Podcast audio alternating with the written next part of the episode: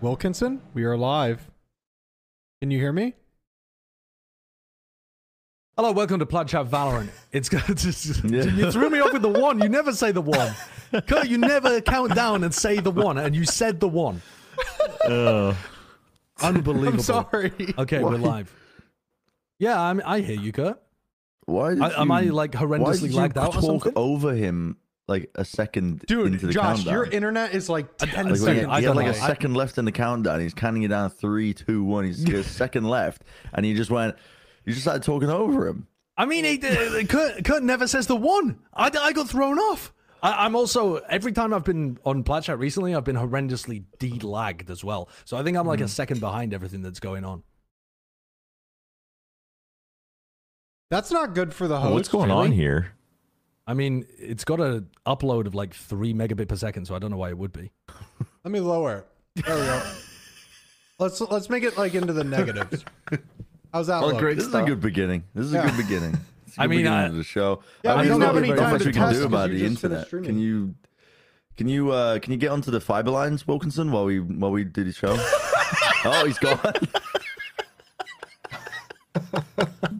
I don't know if He's so- right. it's some kind of routing problem or something. Is that fixed again? Wait, yours was yours was literally making mine worse. You left, like everyone was desynced for me, and then you left, and then Bren was undesynced. I don't know what to tell you. I think it's something to do with the UK. Surely I'm surely I'm fixed now. Am I not aligned with the people? well, you're slightly conversing with everybody. number. So. All right, Better. Yeah, better. Yeah, at least I'm conversing with people. Anyway, welcome to episode 158, I suppose. this this is already one of the cursed episodes that we've had so far. But um, I, I thought it was going to be bad because it's 5 a.m. at the moment in Korea, and two of our two of our guests are from Korea. So that's that's wonderful. Bren Chobra, why are you here? What do you mean? What? What do you mean? Why are we here?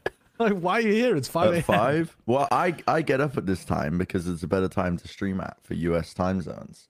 I was just explaining this to team. The to based TMV and rising grinder, Sigma. Yeah, male. cold shower at four. Fucking, you know, cheese and crackers by six. what, what else does what else does Sigma males do?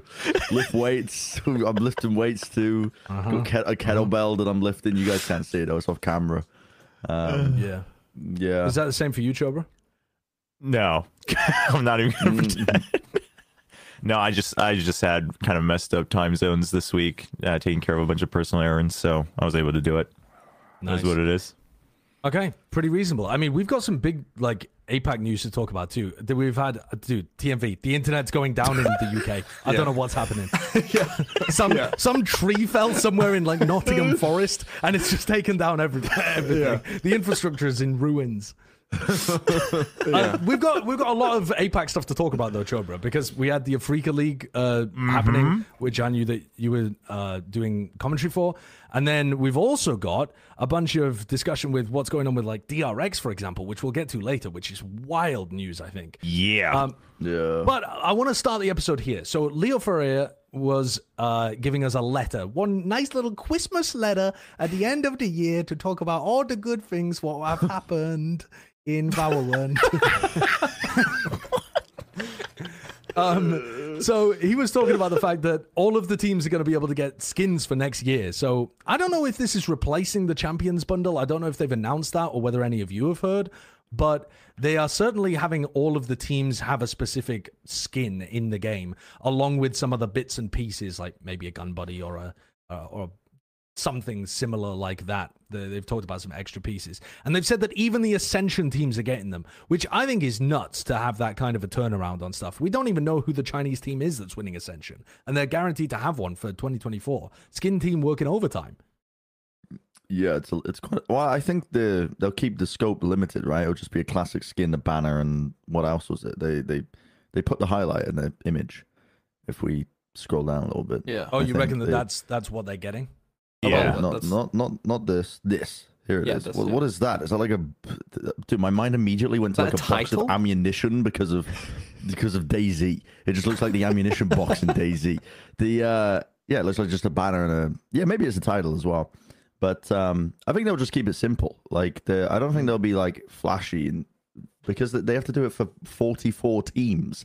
So you're not going to get you're not going to get like a, a very bespoke thing, but it's cool that the um that the Ascension teams are included because the there's been so much talk recently about obviously the sustainability of esports, especially from the tier two side, and I think that this is a good opportunity to.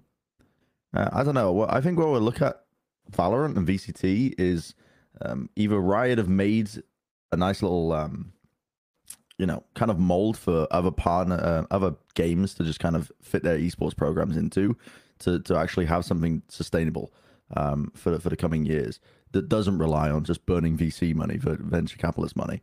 Um, hopefully, that's that's probably the that's my bright eyes, bushy tailed view of, of all of this. It's like, yeah, it'll be okay. Daddy Riot will work it all out, and everybody will copy them, and it'll be okay. Do we do we know how much like the teams get to input on this? Like, is each team They actually kind have of- to design it. They use the graphical designers from each of the organizations. So EG's gun skin. Yeah, I kind of wait for EGs. It's just a blank classic. It's just a blank classic with tiny like EG just engraved into it that you can barely tell. Yeah, Like that's just EG skin. That No, would actually no probably idea. sell the most, to be honest, because it's yeah, it probably would. yeah.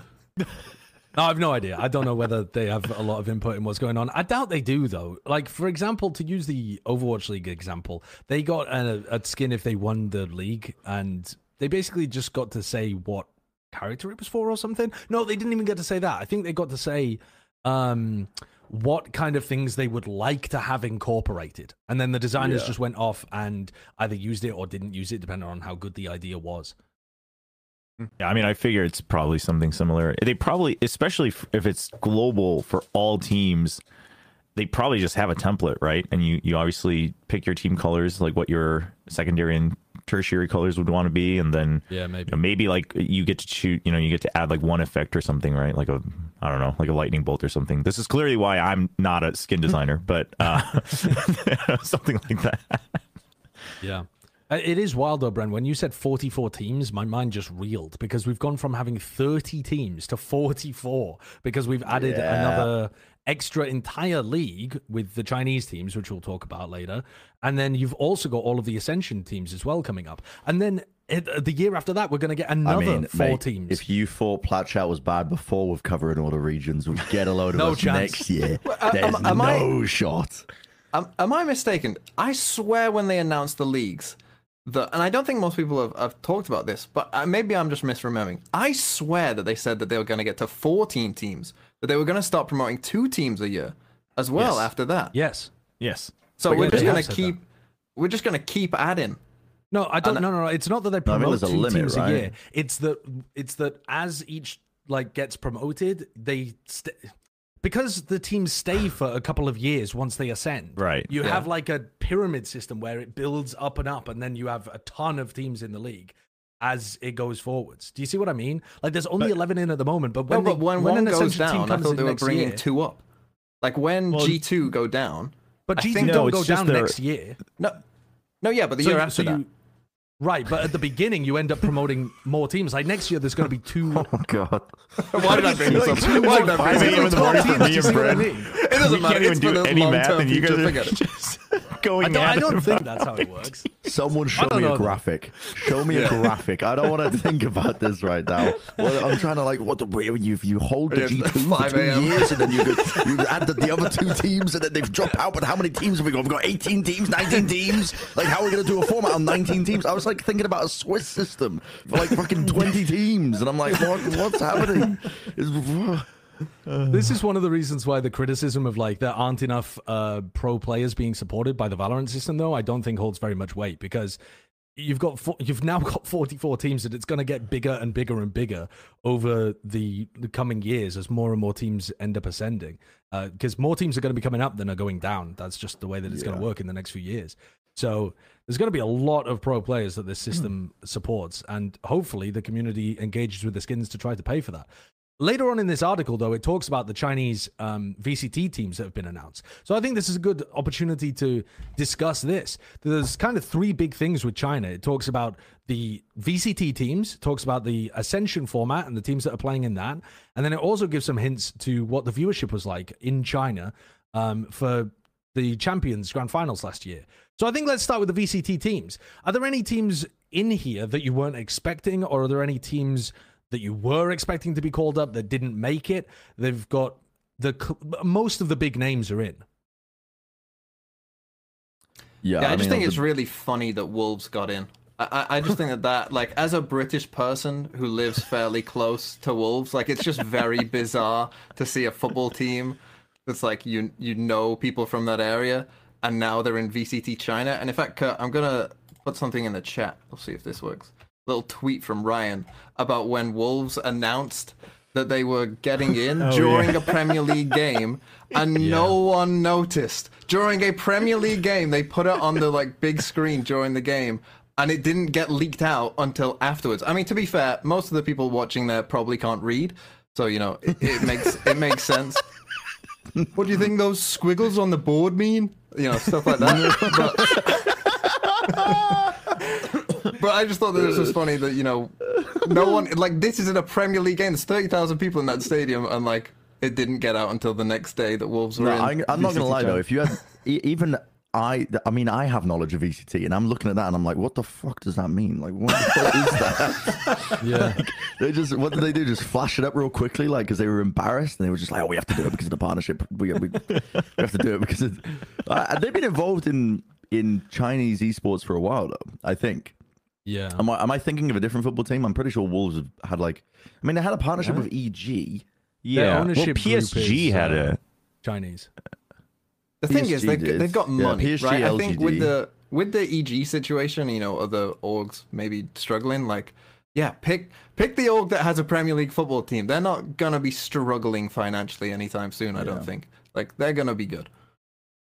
Yeah, I I mean I assume so. Uh, some of the other organizations for any audio listeners that have made it in, you got your classics there like EDG, FPX, Trace, who've been a top four team probably. Billy re- uh, Billy. recently. Yeah, Bilibili Yeah, got Billy in. Billy. Let's go, Billy. Let's go.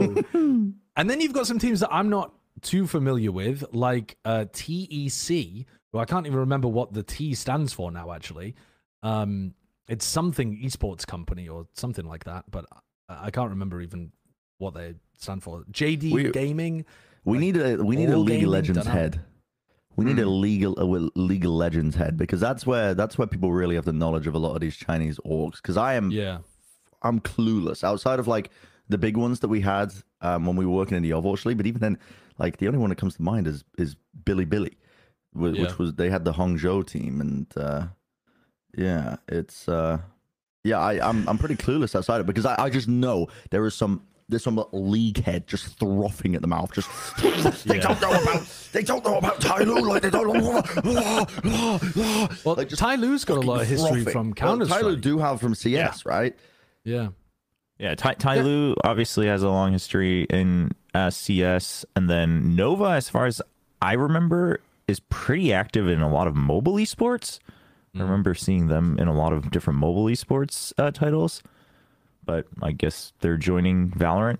Yeah, I suppose some of these might have a history in Crossfire or something like that as well, of like you know la- other FPS games that have been large in the region. But what I, I want to kind of talk about the teams that missed out because I feel like that's even more interesting to be honest. Rare Atom, who weren't we talking about them recently as being like previously known by another name? Dude, I can't even remember.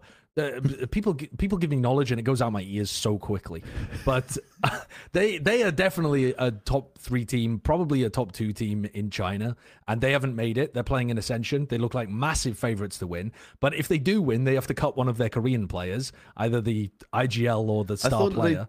I thought they were giving them a, a bit of like leeway with that. Uh, do you have a source?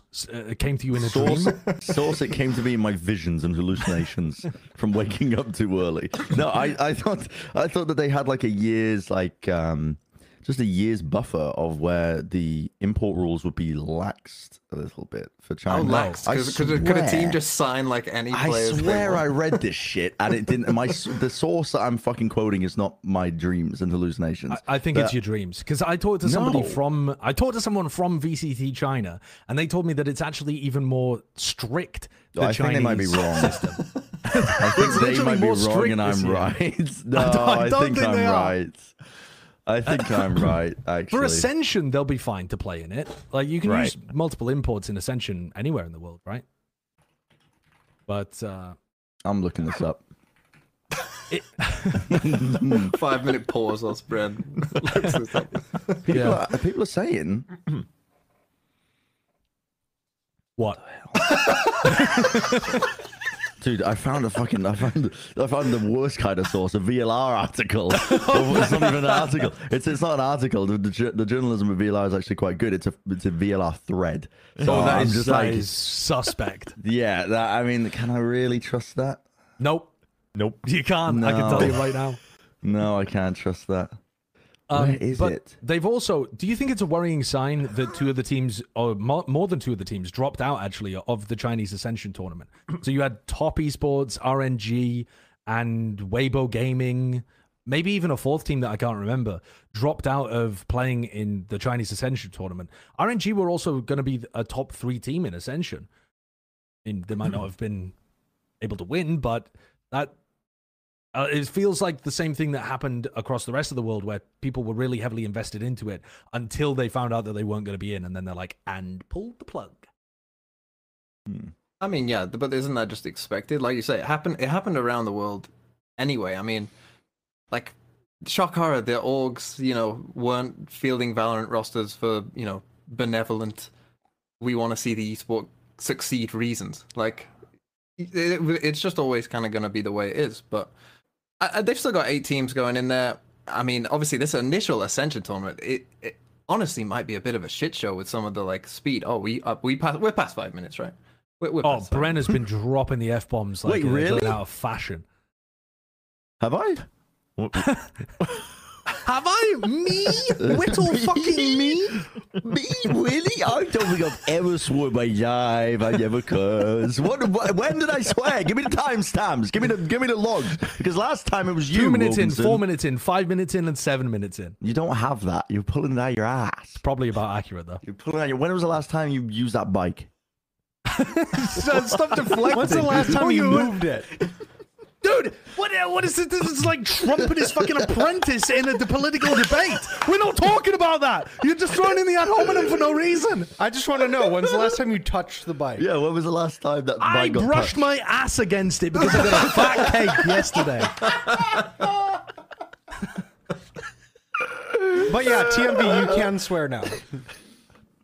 Fuck. Oh, okay, good. nice. Have I really been? Anyway, it doesn't matter. What was your point, though? What was your point? Uh, was I talking?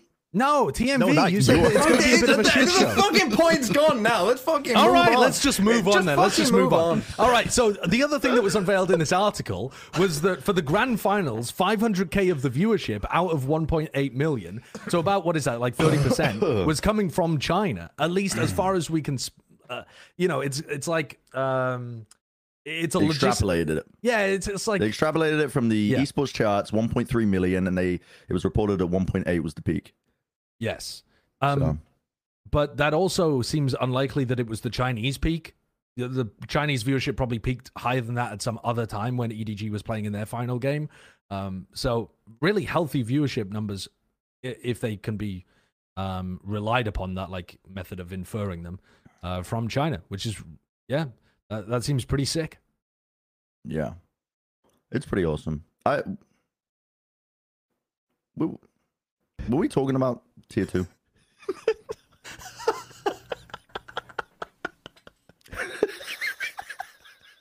I'm sitting here What thinking, is- like, is there like some I mean, When crazy? about Ascension, were we talking about tier two? Yeah, I mean the ascension. Yeah, but like No.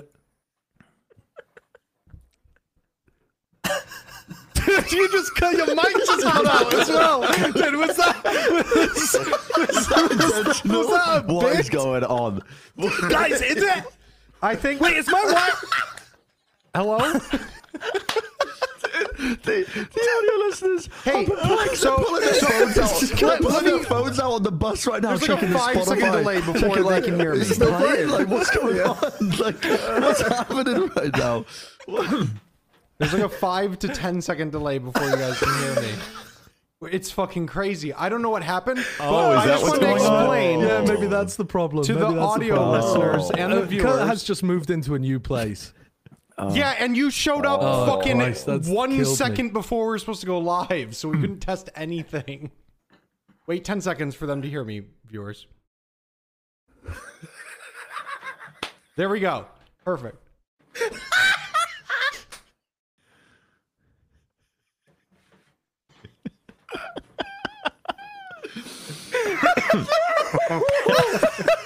God, it's so funny.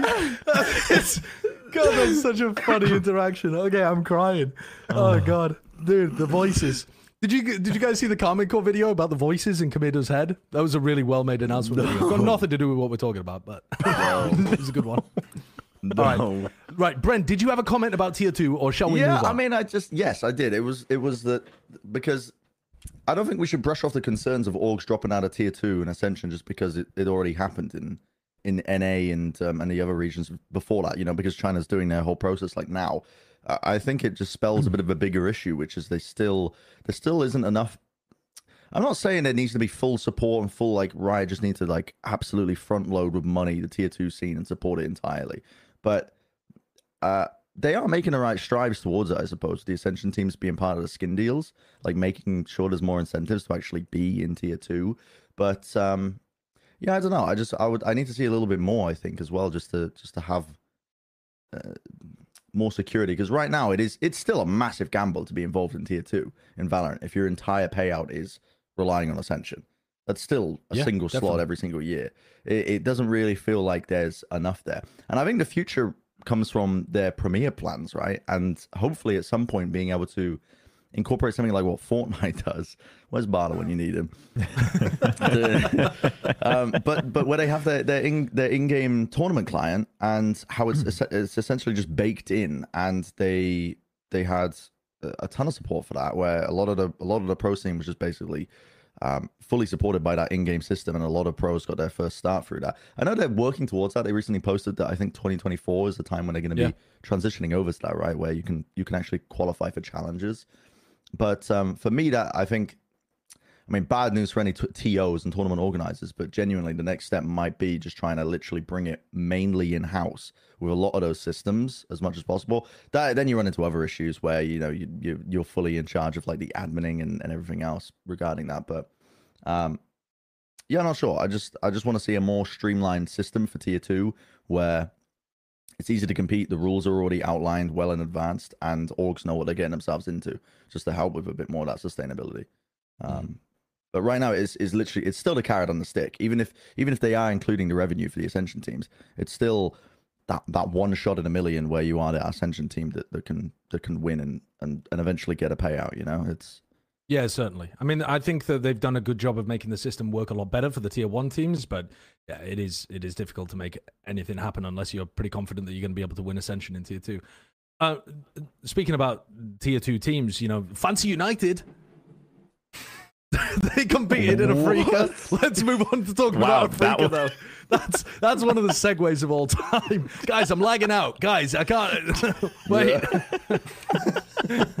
okay. Uh, Sentinels, they won the AfreecaTV tournament.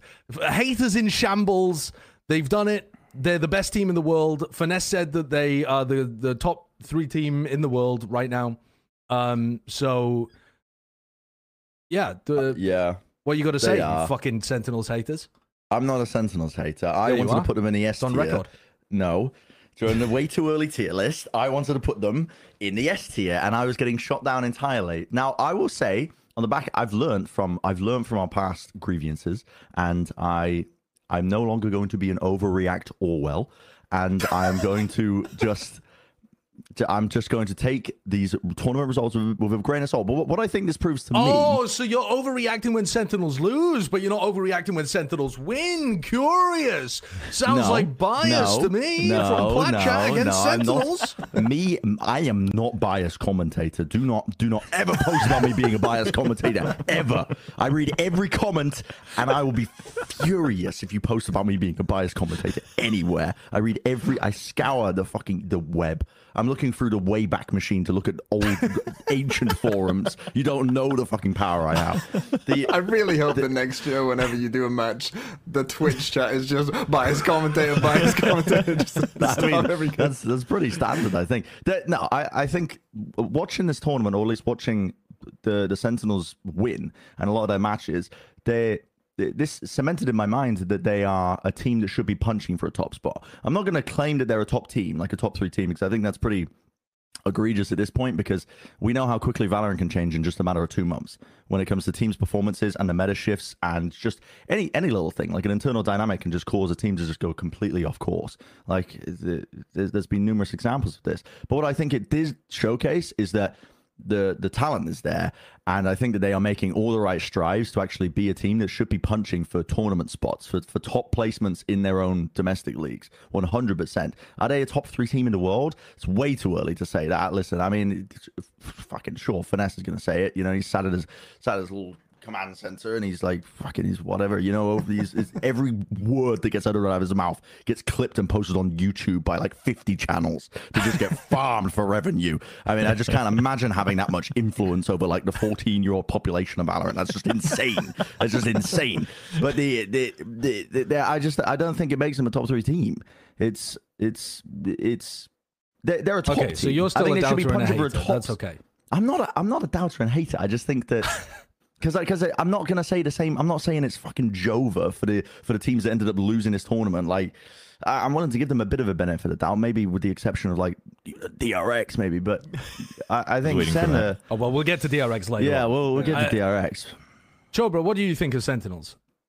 I, I mean, I actually agree pretty much entirely with what Bren said, right? I think what they showed wasn't that they were just like simply farming people with just aim or whatnot, right? I mean, I think the improvements they made, even for instance, like even just on their sunset, like throughout the tournament, I thought just showed that they were working on the things that you would want to see a good team work towards, right? And the way that how they're reacting to their opponents rather than just like, oh, we have one more set play, right? It's it's not like they're relying on just you know one one certain style or one certain thing. Um, so I agree. I think I- guess the best way to put it is, and I feel the same way about a couple other teams that played at the AVL as well, is that we were seeing them adapt better and better as time went on throughout just the tournament and also just overall in the offseason. Uh, and I think, and also, I guess we could kind of see just how much winning AVL meant for them, right? Like just really grinding away during Yeah, the yeah. offseason. I think those are all really good signs for the team, you know, regardless of what else fans might be thinking about the roster, et cetera. So yeah, I think it's promising. I also agree. Yeah, it's like way too early to figure out if they're a top three team in the world, but um, I think I think it's very reasonable for fans to hope to see them at the like international tournaments for sure. Yeah, for me, I, I, thought that like they have an advantage because obviously they've been playing in so many off seasons, you know, tournaments that like you know they've been in that kind of grind set. And to me, a big part of what Sentinel's success came from was that they they looked like they were sharp. They looked like they knew what their reactions to stuff should be. They looked like they looked like they were somewhat in a mid-season form, whereas a lot of the other teams that they were playing against, obviously, like this is their first off-season tournament, whatever. So you know they looked a bit rusty or whatever. Um, but to me, the big great thing about Sentinels is Zelsis looks really good. Like uh, other than that Haven game uh, where he's playing Viper, he looked really good. And johnqt as well looks really good and looks like a really good IGL and a really good player as well. So like to me, that's like that's the big takeaway that I had. That like okay, this five, these five players looks like they could do something. Yeah. I, I think the addition of johnqt and Zelsis has just revolutionized this team. it's it's crazy. I, having watched this tournament, I was, you know, previously last week, even after we saw Sentinels um, have the first win, who did they play against? Uh, D1 or something? Um, last week I was saying, you know, I'm still a fan of TenZ being on the bench. It doesn't really seem to make too much sense to me. Like Zelsis could play all the roles that he's playing. I'm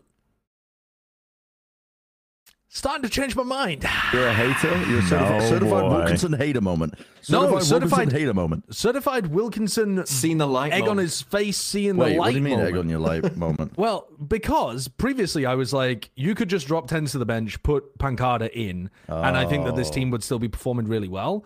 But I, I and I do think that there's still a bunch of stuff that TenZ is not doing amazingly. But the way in which this roster is playing overall and the aggression that you get from Zekken and TenZ and the way that that's followed up by I don't know the the coordination with Sacy was actually much better in this uh, tournament on Bind and Split, uh, and the the fact that you always have Zelsis and John there ready to call a mid round or ready to be able to trade for them.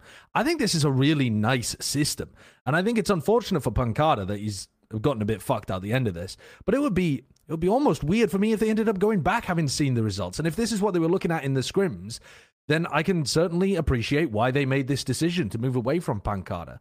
Um, because it, yes, it's going to require quite a lot of continued growth on maps like Haven and Ascent, where you just have the solo smokes comps. But on maps where you are playing a Viper or maps where you're playing johnqt on uh, Cypher, where he can hard anchor one of the sites as well, I think having TenZ on this aggressive Omen, he's actually taken to it way better than he did on Duelist. He's taken to it way better than he did playing the. Uh, the supportive roles as well. I guess supportive, I, I'm meaning mainly the initiator stuff. When I was watching him play initiator on Pearl and on Ascent, where he's playing the KAY/O, I was like, this doesn't actually look like it has too many legs. But even after one tournament of watching him play Omen, I think people have focused a lot on the TikTok plays from him, and there are a few of those with him getting a bit too aggressive. But the general stuff is actually really good. It's it's pretty intelligent, and he just seems to be showing a natural affinity for it that he doesn't seem to have as readily on the duelist or the initiator Mm. picks. So. Fuck it, I'm down. TenZ Omen, let's go. Dude, I- just to- Wilkinson.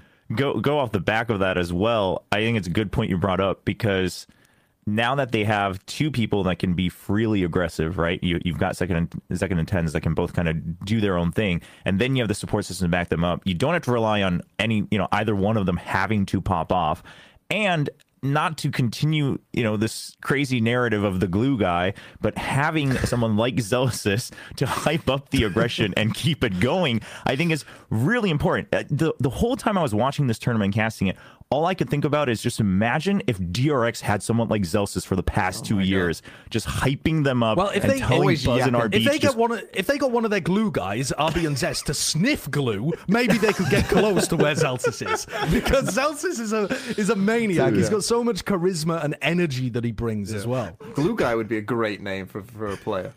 Someone should change Right. to Imagine Glue we guy. describe many players as the glue guy, and sometimes it's been a bad thing. Some, whenever someone describes, I love the term glue guy to, to describe the player who like fills in the gaps in a team and, and can really do it. But then I always remember Josh saying, "Yeah, I mean, if he was a horse, I'd be turning him into glue." Whereas referring to God knows how many players. I think that, that, that wasn't many players. I don't frequently use that line. You use I that think it- a lot, Josh. No, you I- constantly ask to turn players into glue. It's it's getting out of hand. You used it to talk about Russ when he was playing for Guild, about him being a really important glue guy. That's who I thought I would He turn is, into yeah, glue. Russ is an important glue guy. Yeah. Again, if he had a horse, if he was a horse, I don't need to continue. what is this? Glue Man made his first appearance at the inaugural Germa Rumble. Mm. Holy. That's oh This is insane. This is Zellsis. Ex This is captain what of the everyone else Boston wants to be. Celtics.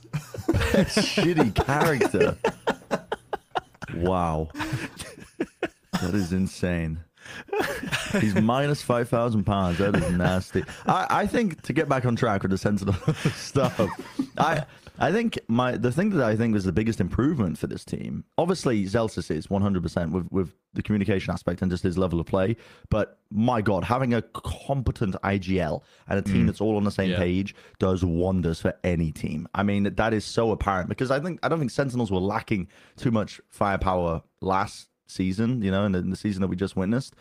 Um, but they definitely lacked, I think, a, a capable IGL that, that knew exactly how to call, the shots and and also just having the coordination to all be on the same time. When I watch the Sentinels team play, that I think that I, I see them in the moment. They're calling decisions and they're reacting so much faster than even Paper Rex is. Obviously, Paper Rex were m- messing around with their with their roster in the finals and throughout the entire tournament. They weren't running their their core, but they, you know, there was there was instances like on Split where like they they immediately called to like re-clear through um, Heaven retaking on like one of the sites, uh, Heaven through ramp, and they're just on it immediately before Paper Rex Yeah, are even yeah. off the site in their own post plant positions. like there, there was.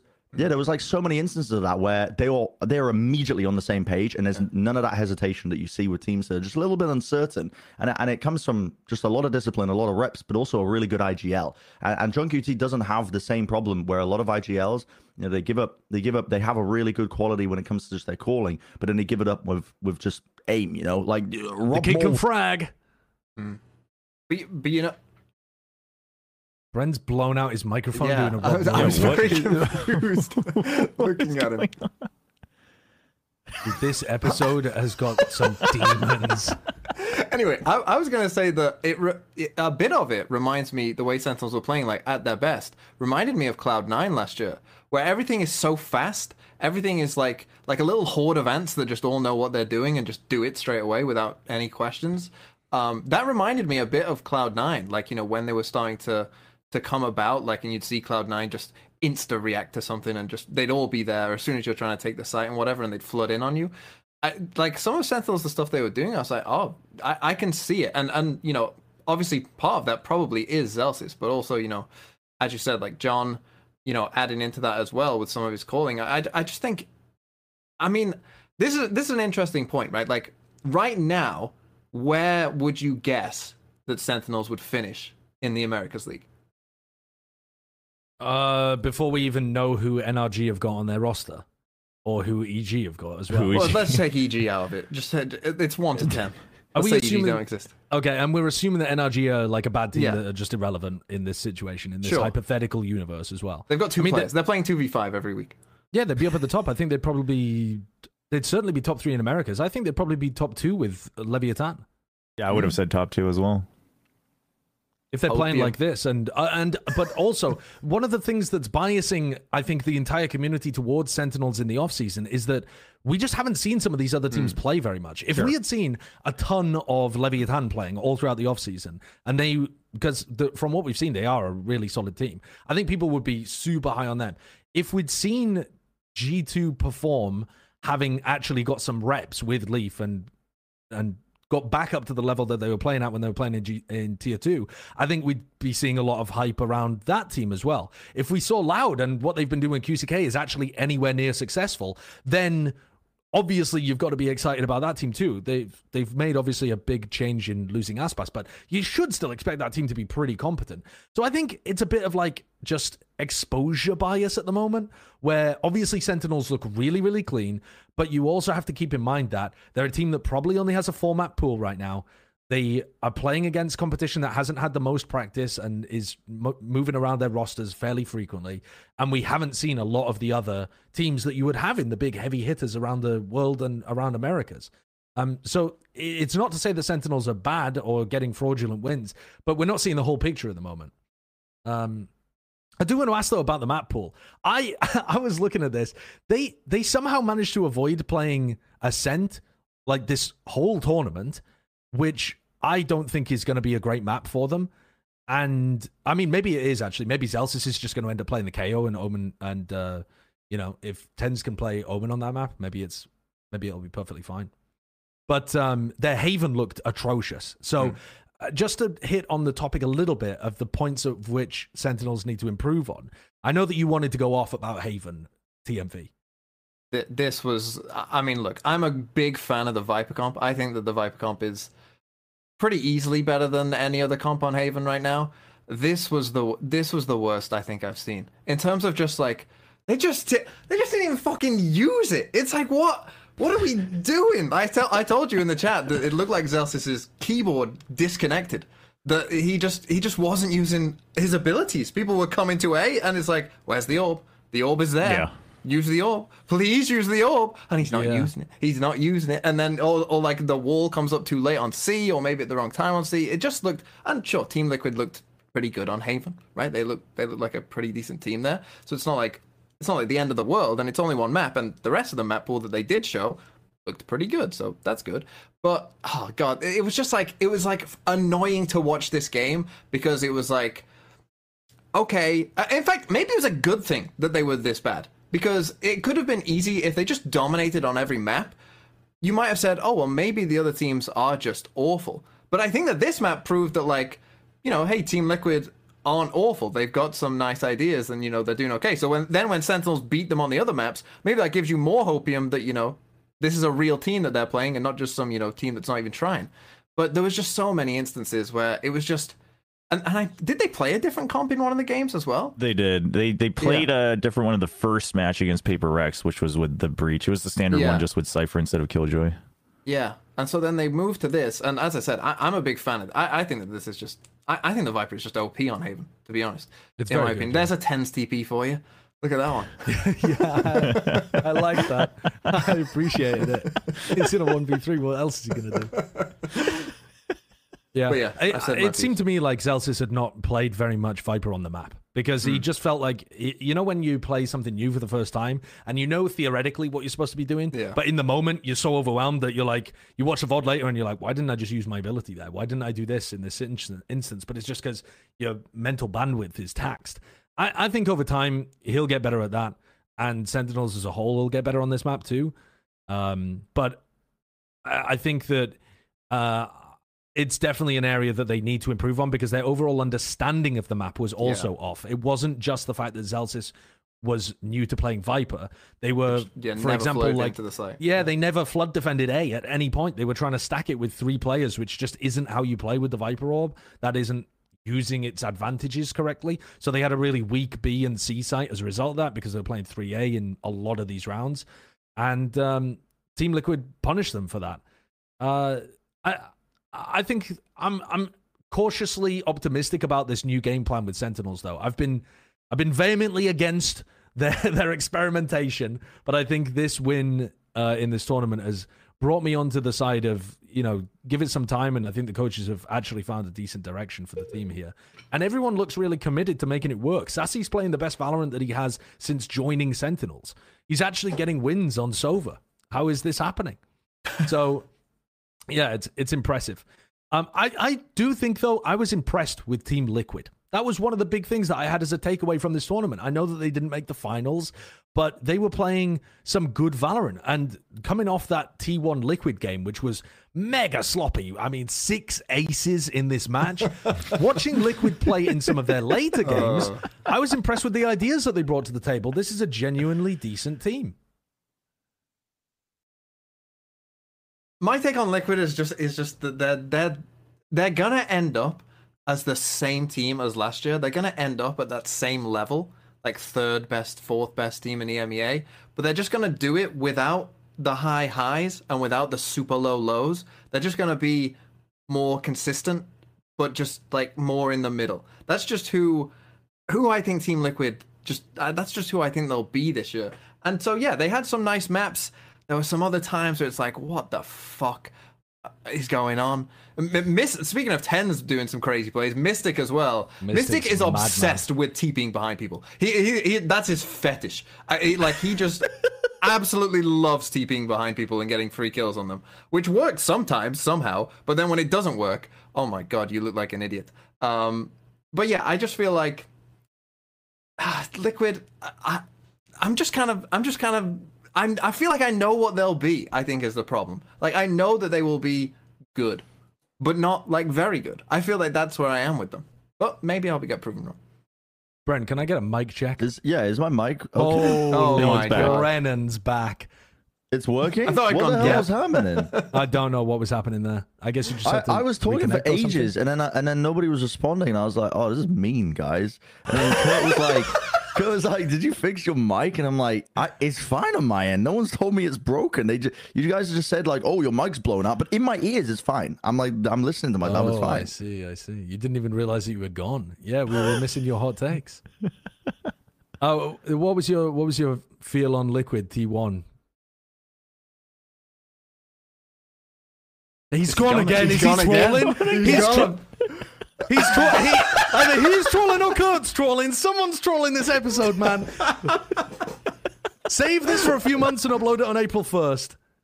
Look at I think we can hear you again. Wait, I think we can hear you. hello. Yeah. Yes. Uh, I can Yeah. hear you. What the fuck is going on? I don't know. Is it like some setting? I, I, I don't know. Is it whenever you speak loudly? Is it just cutting Maybe the noise is gate it for is like, it like a noise? No, but my it's fine in. Dude, this is so weird. Do I just have to whisper the entire time? Like this?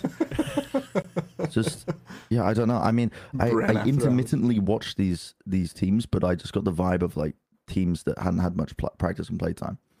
Um, but I, I got- think, yeah, I, I it feels so unnatural to just be whispering essentially about this. The the yeah, I, I, I think I think Team Liquid's got legs because one of the biggest issues of a lot of EMEA teams, I think, was the kind of IGLing component. But I think Enzo's not. He's definitely not one of the worst ones. I don't think he's one of the best ones in, in EMEA, but he's he's he's. I don't know. This this team should be punching for minimum middle of the pack, if not a top placement. No.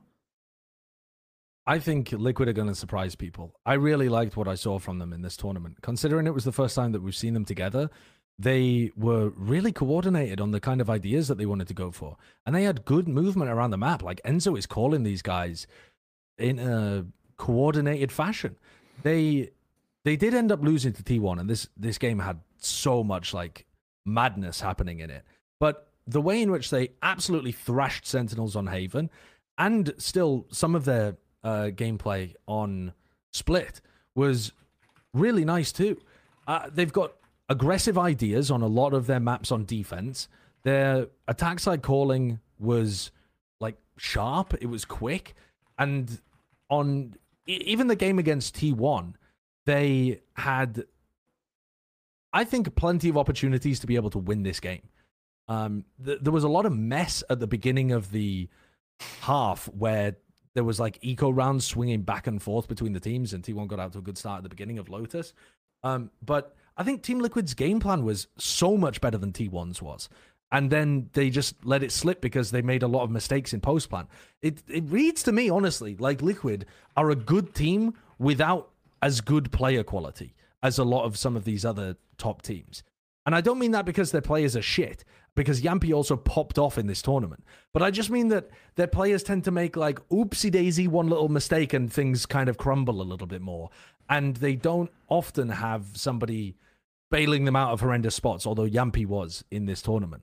But I, I think they look like a really solid team uh, like system, team structure.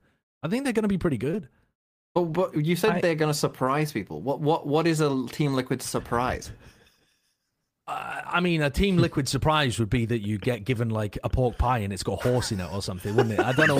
What, I, don't, I don't know what. I don't know what the Team Liquid surprise necessarily is. Where, where I don't know. I mean, what are people's expectations for Liquid? Mine were that they were just going to be a very solid, mediocre team, and I think that they're going to be able to upset I better think teams most people they're feel a like they'll day. be like fourth or something. You know, like like, like, Really? the fourth. Yeah, I, th- I think most people would probably. Out of eleven, well, who who who would you definitely Yeah. have above them? You definitely have like Fnatic and Navi. probably Fnatic, above them. Navi. I think a lot of people have got like a team like Vitality above them or FUT above them, don't they?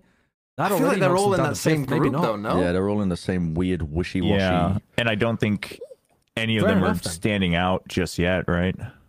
Yeah, okay. Uh, yeah, fair I enough. mean, I, I the- think the that's high with- praise for Liquid. I was thinking even less of that. I, I didn't think that they would be Well, able I to compete. I think it's with more of an indicator on a good Vitality. EMEA. No, like I just I just don't have a lot of hopes for EMEA. Maybe that's just me being a biased commentator again. but A fucking doomer. yeah, I don't know. I I yeah. I mean, I mean, Plat Chat has historically been the place of EMEA doom. of I course. mean, yeah. yeah. Apart from Wilkinson, Wilkinson's been the, the main the main spokesperson of EMEA. I mean, I just cursed them years ago. I was talking about I was talking about FPX winning the title back in 2020. It just never. Well, they did eventually. They did Yeah, eventually. Yeah, eventually. Copen- it took until Copenhagen and an organization change and some roster moves.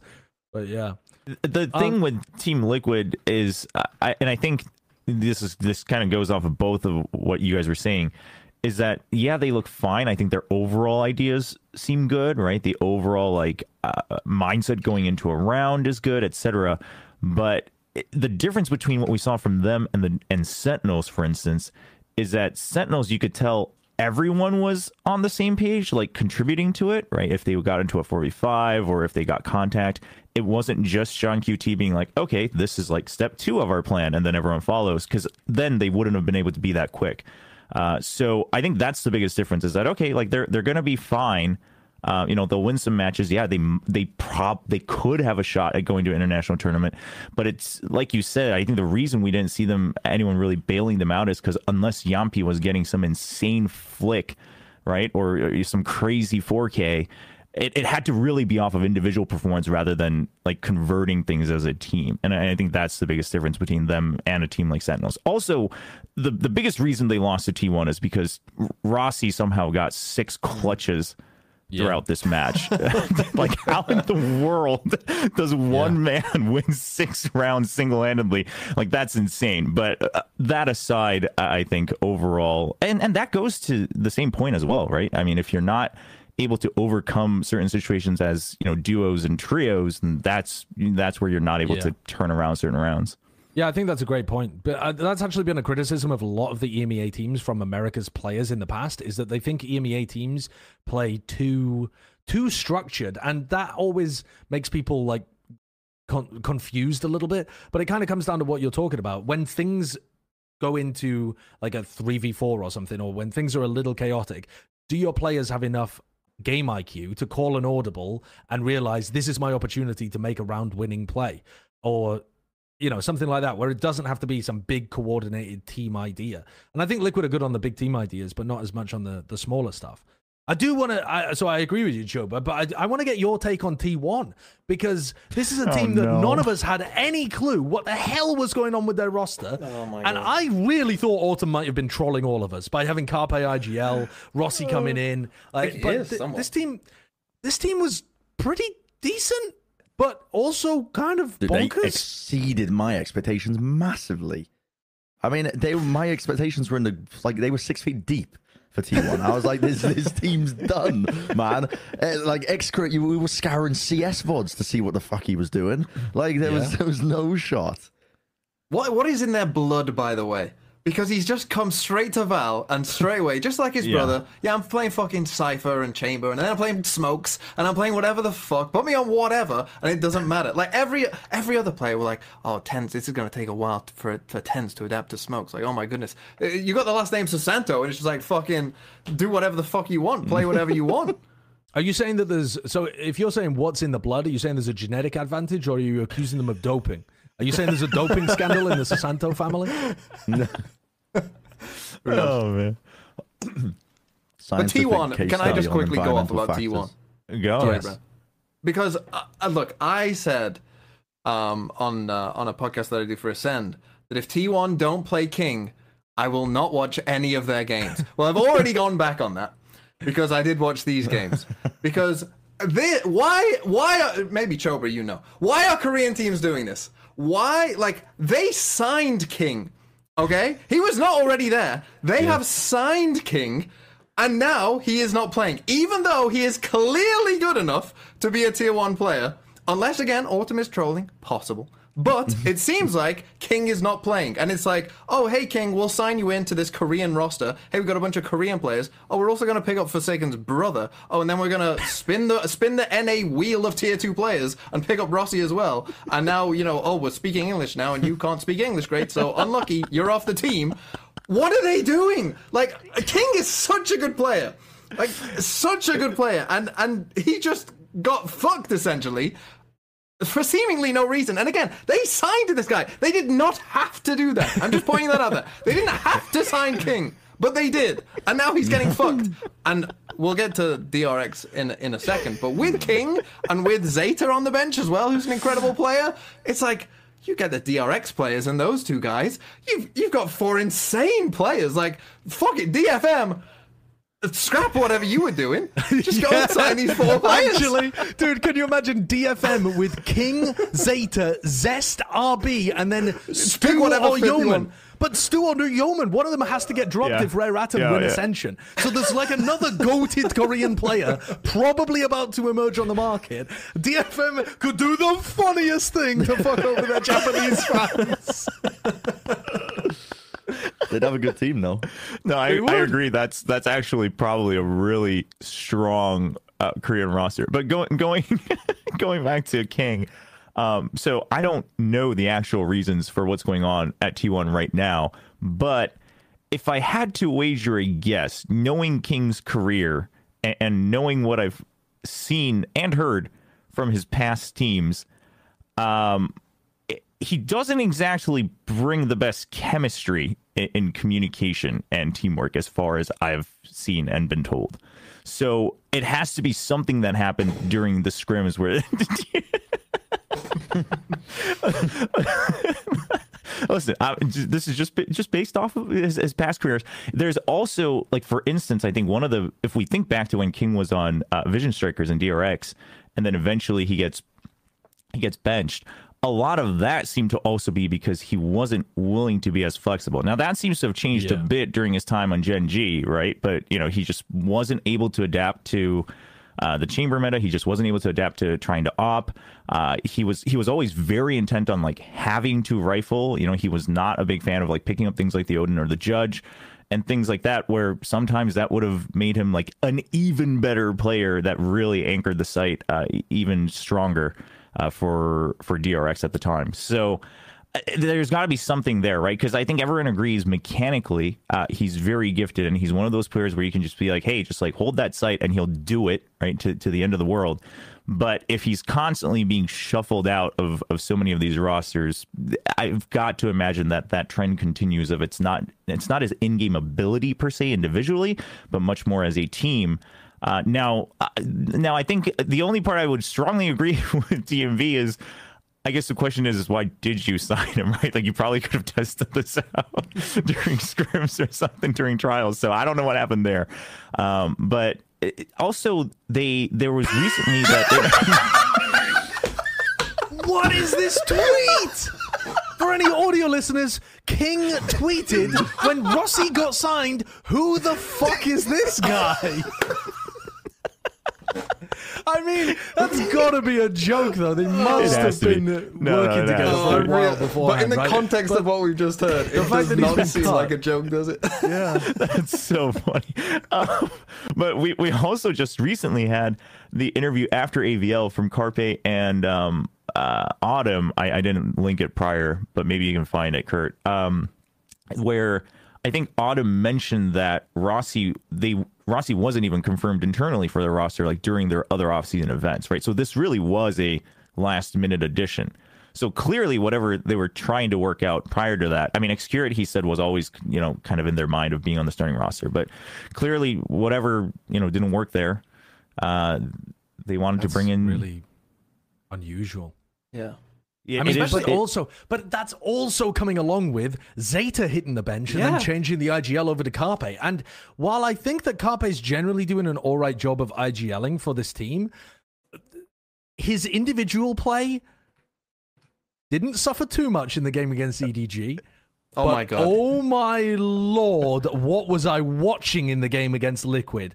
And now, re like thinking back to the game against EDG as well, I think I was easily impressed by a guy that didn't just. Oh, Fiend. oh, don't get me started on this EDG game. Don't get me started on the bind Gekko. Can we ban uh, Gekko? Just got buffed. We're gonna see more Gekko. Can we ban pro players from playing Gekko because they are so shit at it? It is unbelievable how bad they are. Carpe didn't pick up a single ability the entire game of bind. Not once did Really? he ever pick up one of the orbs.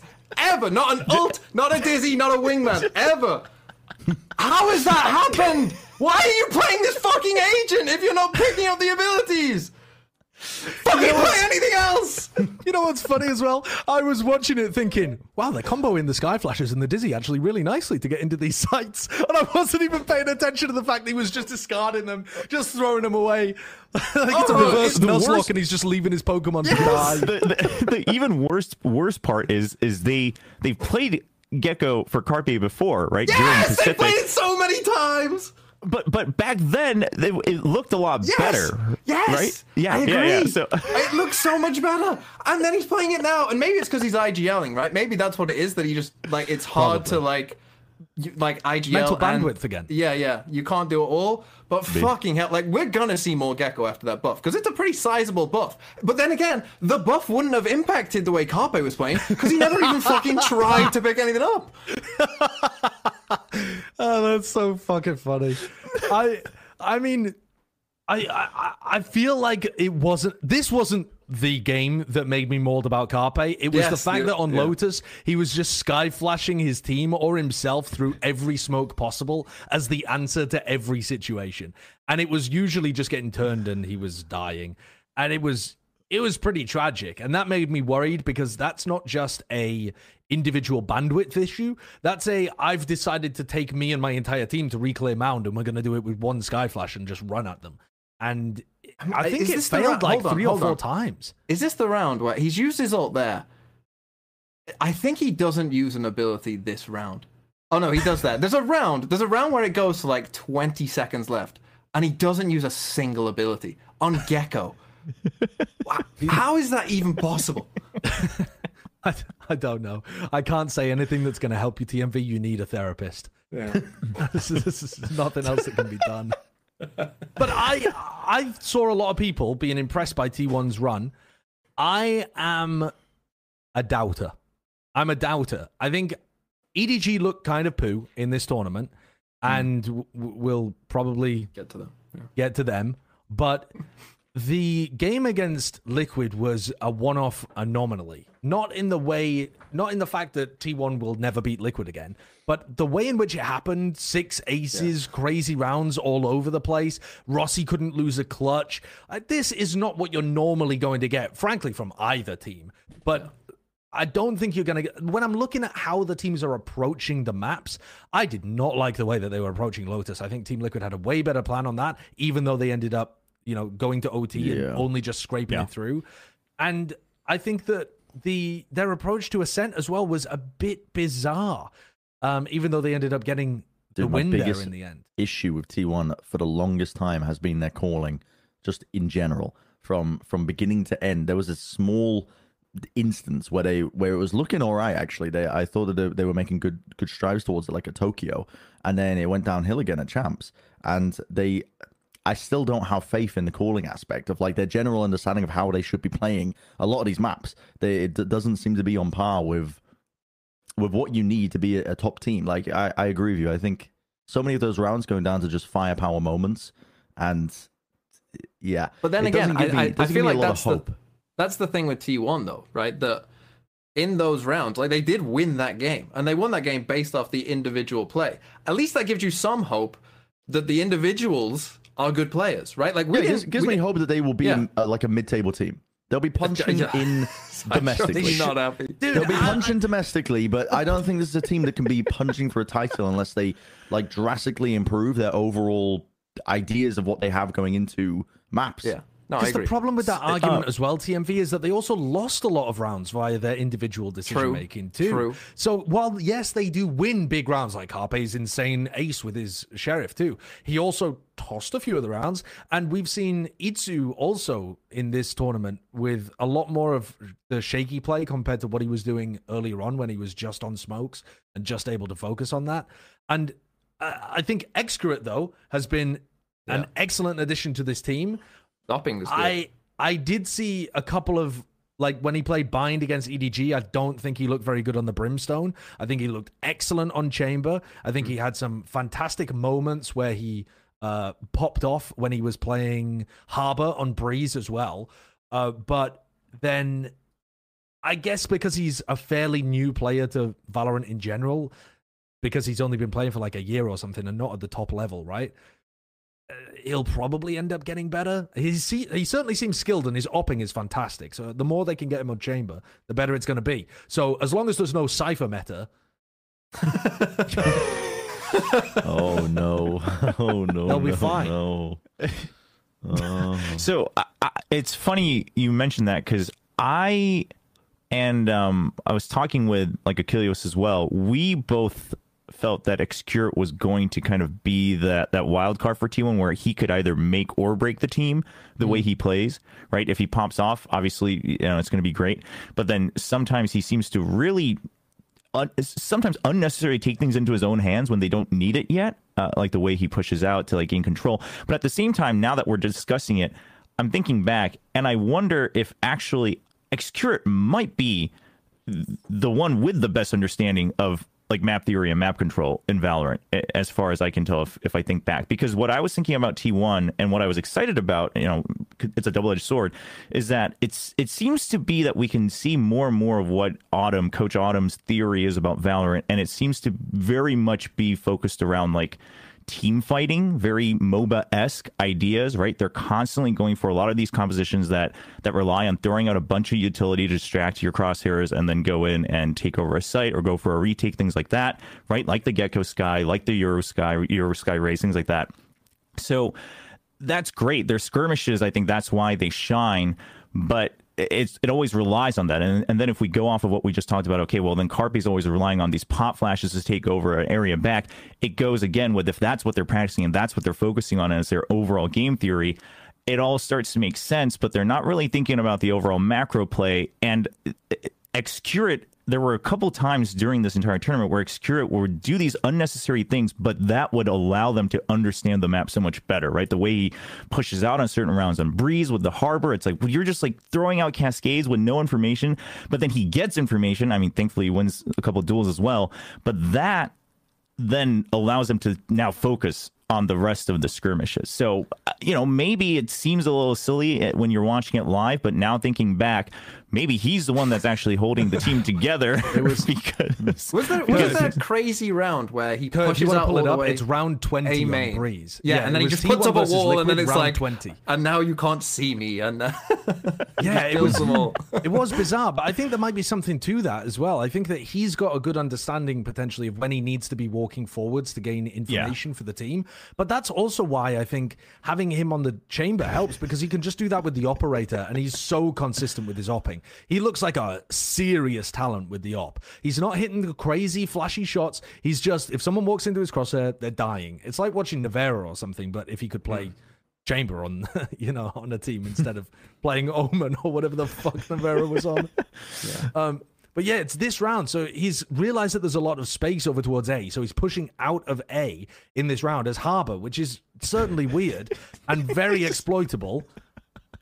And he does get spotted going. as well. And he somehow puts down a wall that allows him to play anti-flash. bamboozles liquid. this is so good.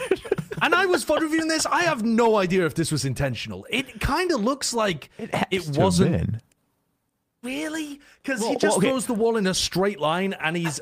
Dude, is, is he really anticipating that? I think that's a panic. No, I don't think he was anticipating the flash per se, but he does know the Yoru is there, so maybe. But he's at least he's at least trying to set up this line, right? This this pixel Definitely, angle that yeah, he can hold. to- yeah, yeah, yeah, that part's intentional for sure.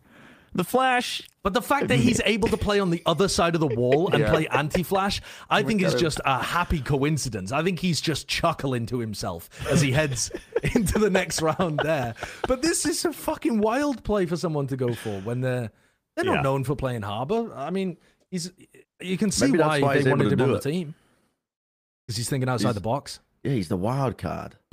he's like everybody needs a wild card with the heist goes down. You know, you got the you got the demolitions expert, the hacker, the the fucking god, the the, the muscle. The but then muscle, you need the wild card. You need the wild card. The, the wild card who throws down all of their util and pushes out of a main when there could have been a player watching it slow default. Yep. Gotta you gotta have somebody like that. Yeah, I don't know. There's usually a lot of a lot of yeah, high stakes, baby. Remember everybody remember that set? Fortnite. Fortnite, baby. I love Fortnite.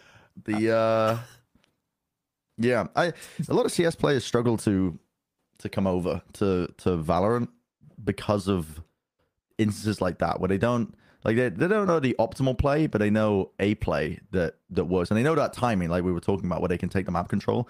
Um, but it's just it's just so easy to get punished for stuff like that in Valorant because there's so many ways to clear.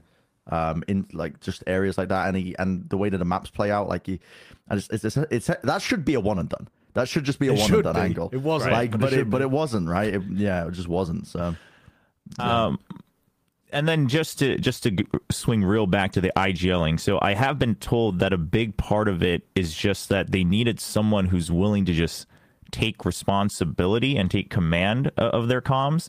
Um, and it, it seems that and it seems that people who have followed uh, Carpe like internally behind the scenes, even throughout Overwatch, all seem to agree. Yeah, that if you look at it that way, it makes sense why he would get picked. Um, that's what a lot of the Korean commentators are saying as well. As an IGL, it's not that he has like the best understanding of Valorant on that team. It's just that he's willing to just you know put his foot down and say, okay, well if this is what you guys are saying, like this is what we're doing. Like he's able to make that decision a bit quicker, but also be a bit more flexible.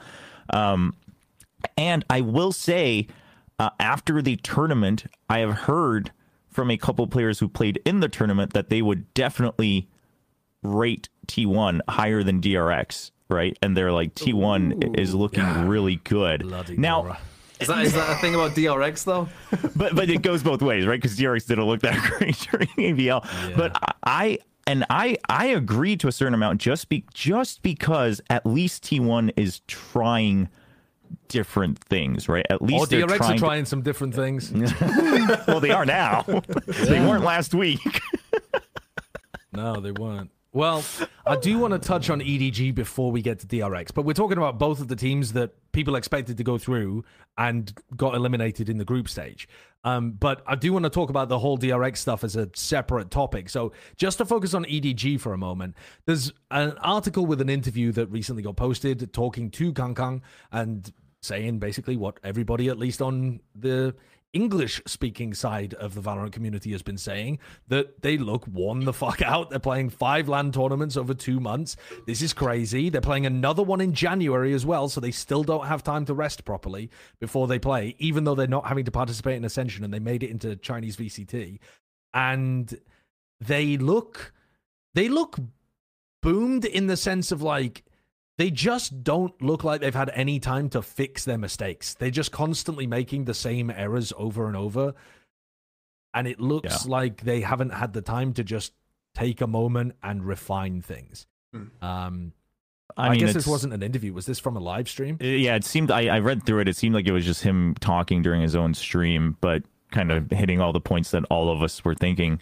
Uh, and he, in in that, he goes on to say exactly the same thing, right? Where he's just like, "Well, we didn't get to work on anything. We didn't get to improve anything. So we just had to pull out our old strat book and do it again. And we just had to go through the motions again. And now people have figured it out. Like, what else do you want us to Come and do? Like, replace me at EDG. Yeah. Yeah, this I- quote from Kang Kang for audio listeners. Do you expect me to maintain a 100% competitive state after playing five offline tournaments in two months? To be honest, if you think you can do it, come and replace me at EDG. And I, I think that is a great challenge. For, I think if Kang Kang was willing to live up to that challenge and just have a series of doubters come into the team to try to replace him and see if they could outperform him, that would be fucking great content.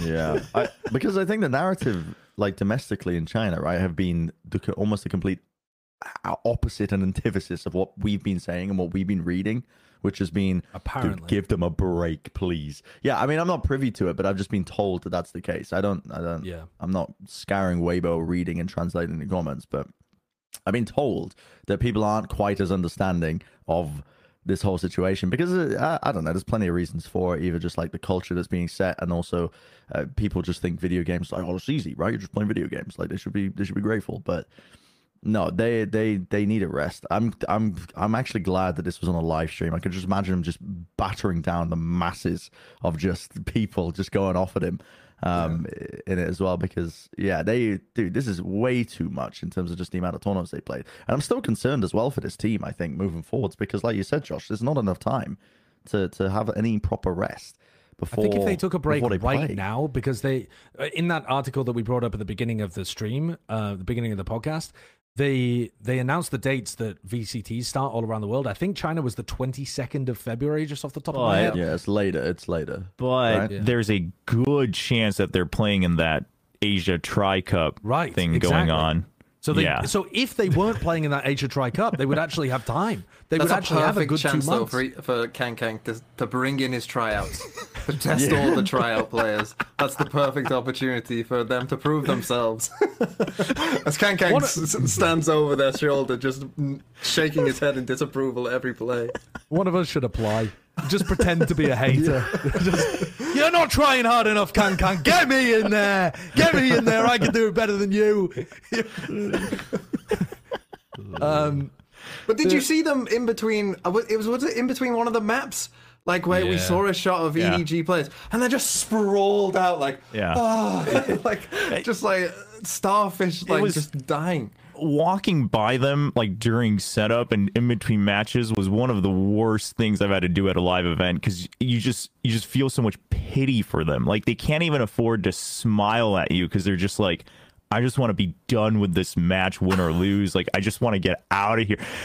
All of them had such crazy like bags under their eyes and and like they're not even adjusting well to all this travel. They all just look sick and they can't like they're not even looking up to say hi like you, you know especially during an off season tournament most teams are like you know happy to say hi to fans and like the other staff and they're they're just happy to be there and EDG just looked like they were being tortured on stage. Like I've I mean, never felt that bad for a team at a live event, like regardless of whether you're winning or losing, and, and like before their matches.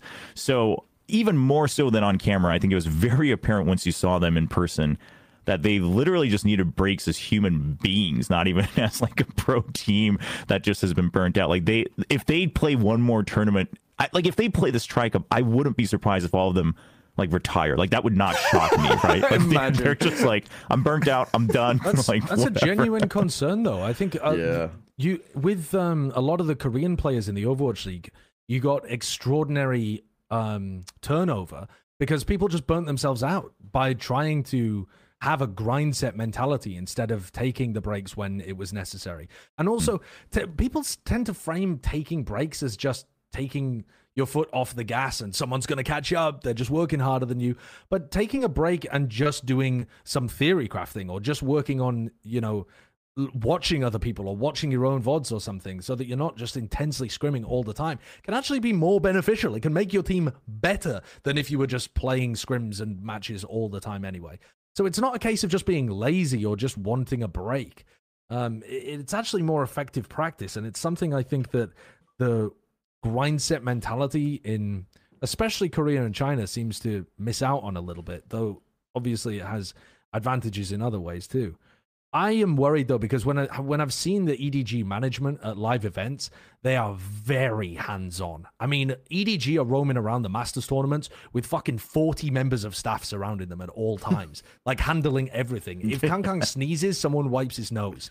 And like it's it's crazy how much they're just uh, what's the word like hovering over them at all Yeah. times and Yeah. obviously the players are not wanting to play in these level of tournaments all the time if unless it's only Kankang that wants a break and the other guys on his team are like no Kankang we must turn up to the next event we must i think it's probably the management that's causing that to happen so Well, i think were they required just to play in realize that. those Chinese tournaments though? Well, they- like, did they have to play in those Chinese? Uh... i would imagine so Yeah, the- so- yeah just in case they got into ascension or something Yeah, so so I assume that you know that's three tournaments that are essentially unavoidable. you know, three pretty long, and obviously they're going to the end of every one. So, uh, you know, that's kind of it was. Maybe, may, I mean, yeah, they didn't have to enter this Afreeca stuff, but maybe they entered. I don't know when they signed up for this stuff, but maybe they just didn't realize even that you know they would even be so doing. if you if you did have to play an ascension this would be even worse timing Oh, yeah. to be playing a big tournament like this um, because you'd be giving away everything with like a week before the event um, and they also you know didn't really need to sign up for the 10 global invitational Yeah, while they were true. co- coming between the two uh, chinese act uh, you know tournaments as well so yeah i just hope the management realizes that they're working the guys too much and it's going to end up burning them out do wonder if th- there's something to do with also like China and Korea having so much experience with other genres of games that are much in- some not to put down other genres, but like certain genres just tend to be much more repetitive, right? It is much more about just you know just being faster with the same idea. You know, like like RTSs and MOBAs to a certain extent. Yeah. Obviously, you know, if you want to win the tournament, you have to get creative. Uh, whereas the the mental stack is very different for something like a like an FPS, especially like an FPS like Valorant. So th- th- that could be something as well. game. Like it sometimes you can Yeah. win Really just based based off what ideas you brought to Yeah. the table, even if your execution of it's not as good as your opponent's. Um, yeah, it's it's pretty huge. Uh, let, let's let's move on from EDG then and talk about Doctor X. Oh yes. Dude, I'm I'm happy about this. I don't know why everyone's so hesitant to talk about this news. Okay, I'm all right. thrilled that well, they let's are changing. let's get into it then. The DRX have changed uh, a couple of their players around. They've made roster moves. Chobra, walk me through it. Why are you happy about it? Well, okay, so I it doesn't matter who it was. I just think they needed to change more than one player. Changing one player, first of all, changing one player wasn't going to do anything for this team, right? Because if you keep four, then it's just going to be the same team with a different mechanical skill set, and it will probably just get worse, like we saw with Foxy Nine. Uh, so if they were going to change, but they needed to change more than two or more. Um, personally, I probably would have actually wanted more player swaps just because I think they need an even bigger change. But Who are you changing? just everyone. Like, just a new team. just ship DRX. You know, ship bring them off King- to another Korean yeah, team. exactly. Bring King, bring back Stu and Yeoman from China. Just make a team. but in in all honesty, it's it's first of all they were just so they've just been so static, and I I do think they hit a ceiling. I don't think it's the highest ceiling they could have hit. But, but they did it right, and at this point, this is also a team that's probably pretty burnt out. And while they showed, I gave up on DRX like by by the end of Pacific, and then they went to Champions, and RB played Yoru on Bind, and I was like, oh, they're trying new things. They're gonna change up how they think about this game. Maybe I'll give them some hope for the future. And then they come into AVL. And they're just doing what they did in 2022, right? They're playing but- this, the but- same style. It's because they've been fucking around in the off-season event and running fucking god knows what amalgamation of rosters with their academy pickups and switching up. They they haven't been getting good practice with that core roster in their off-season events. They haven't even been approaching it with that with that level of did. I have been fucking sick to my stomach with this team. I'm fed up with it. I'm fed up with it. It needs to be toppled from the top down, not the fucking players from the top down. I'm talking the coaching staff, man. Some fucking ideas. Some people need to be removed from this team. Needs to be a different approach from the top all the way down. My fucking head is filling with blood. You can see how red I'm getting when I'm saying this, dude.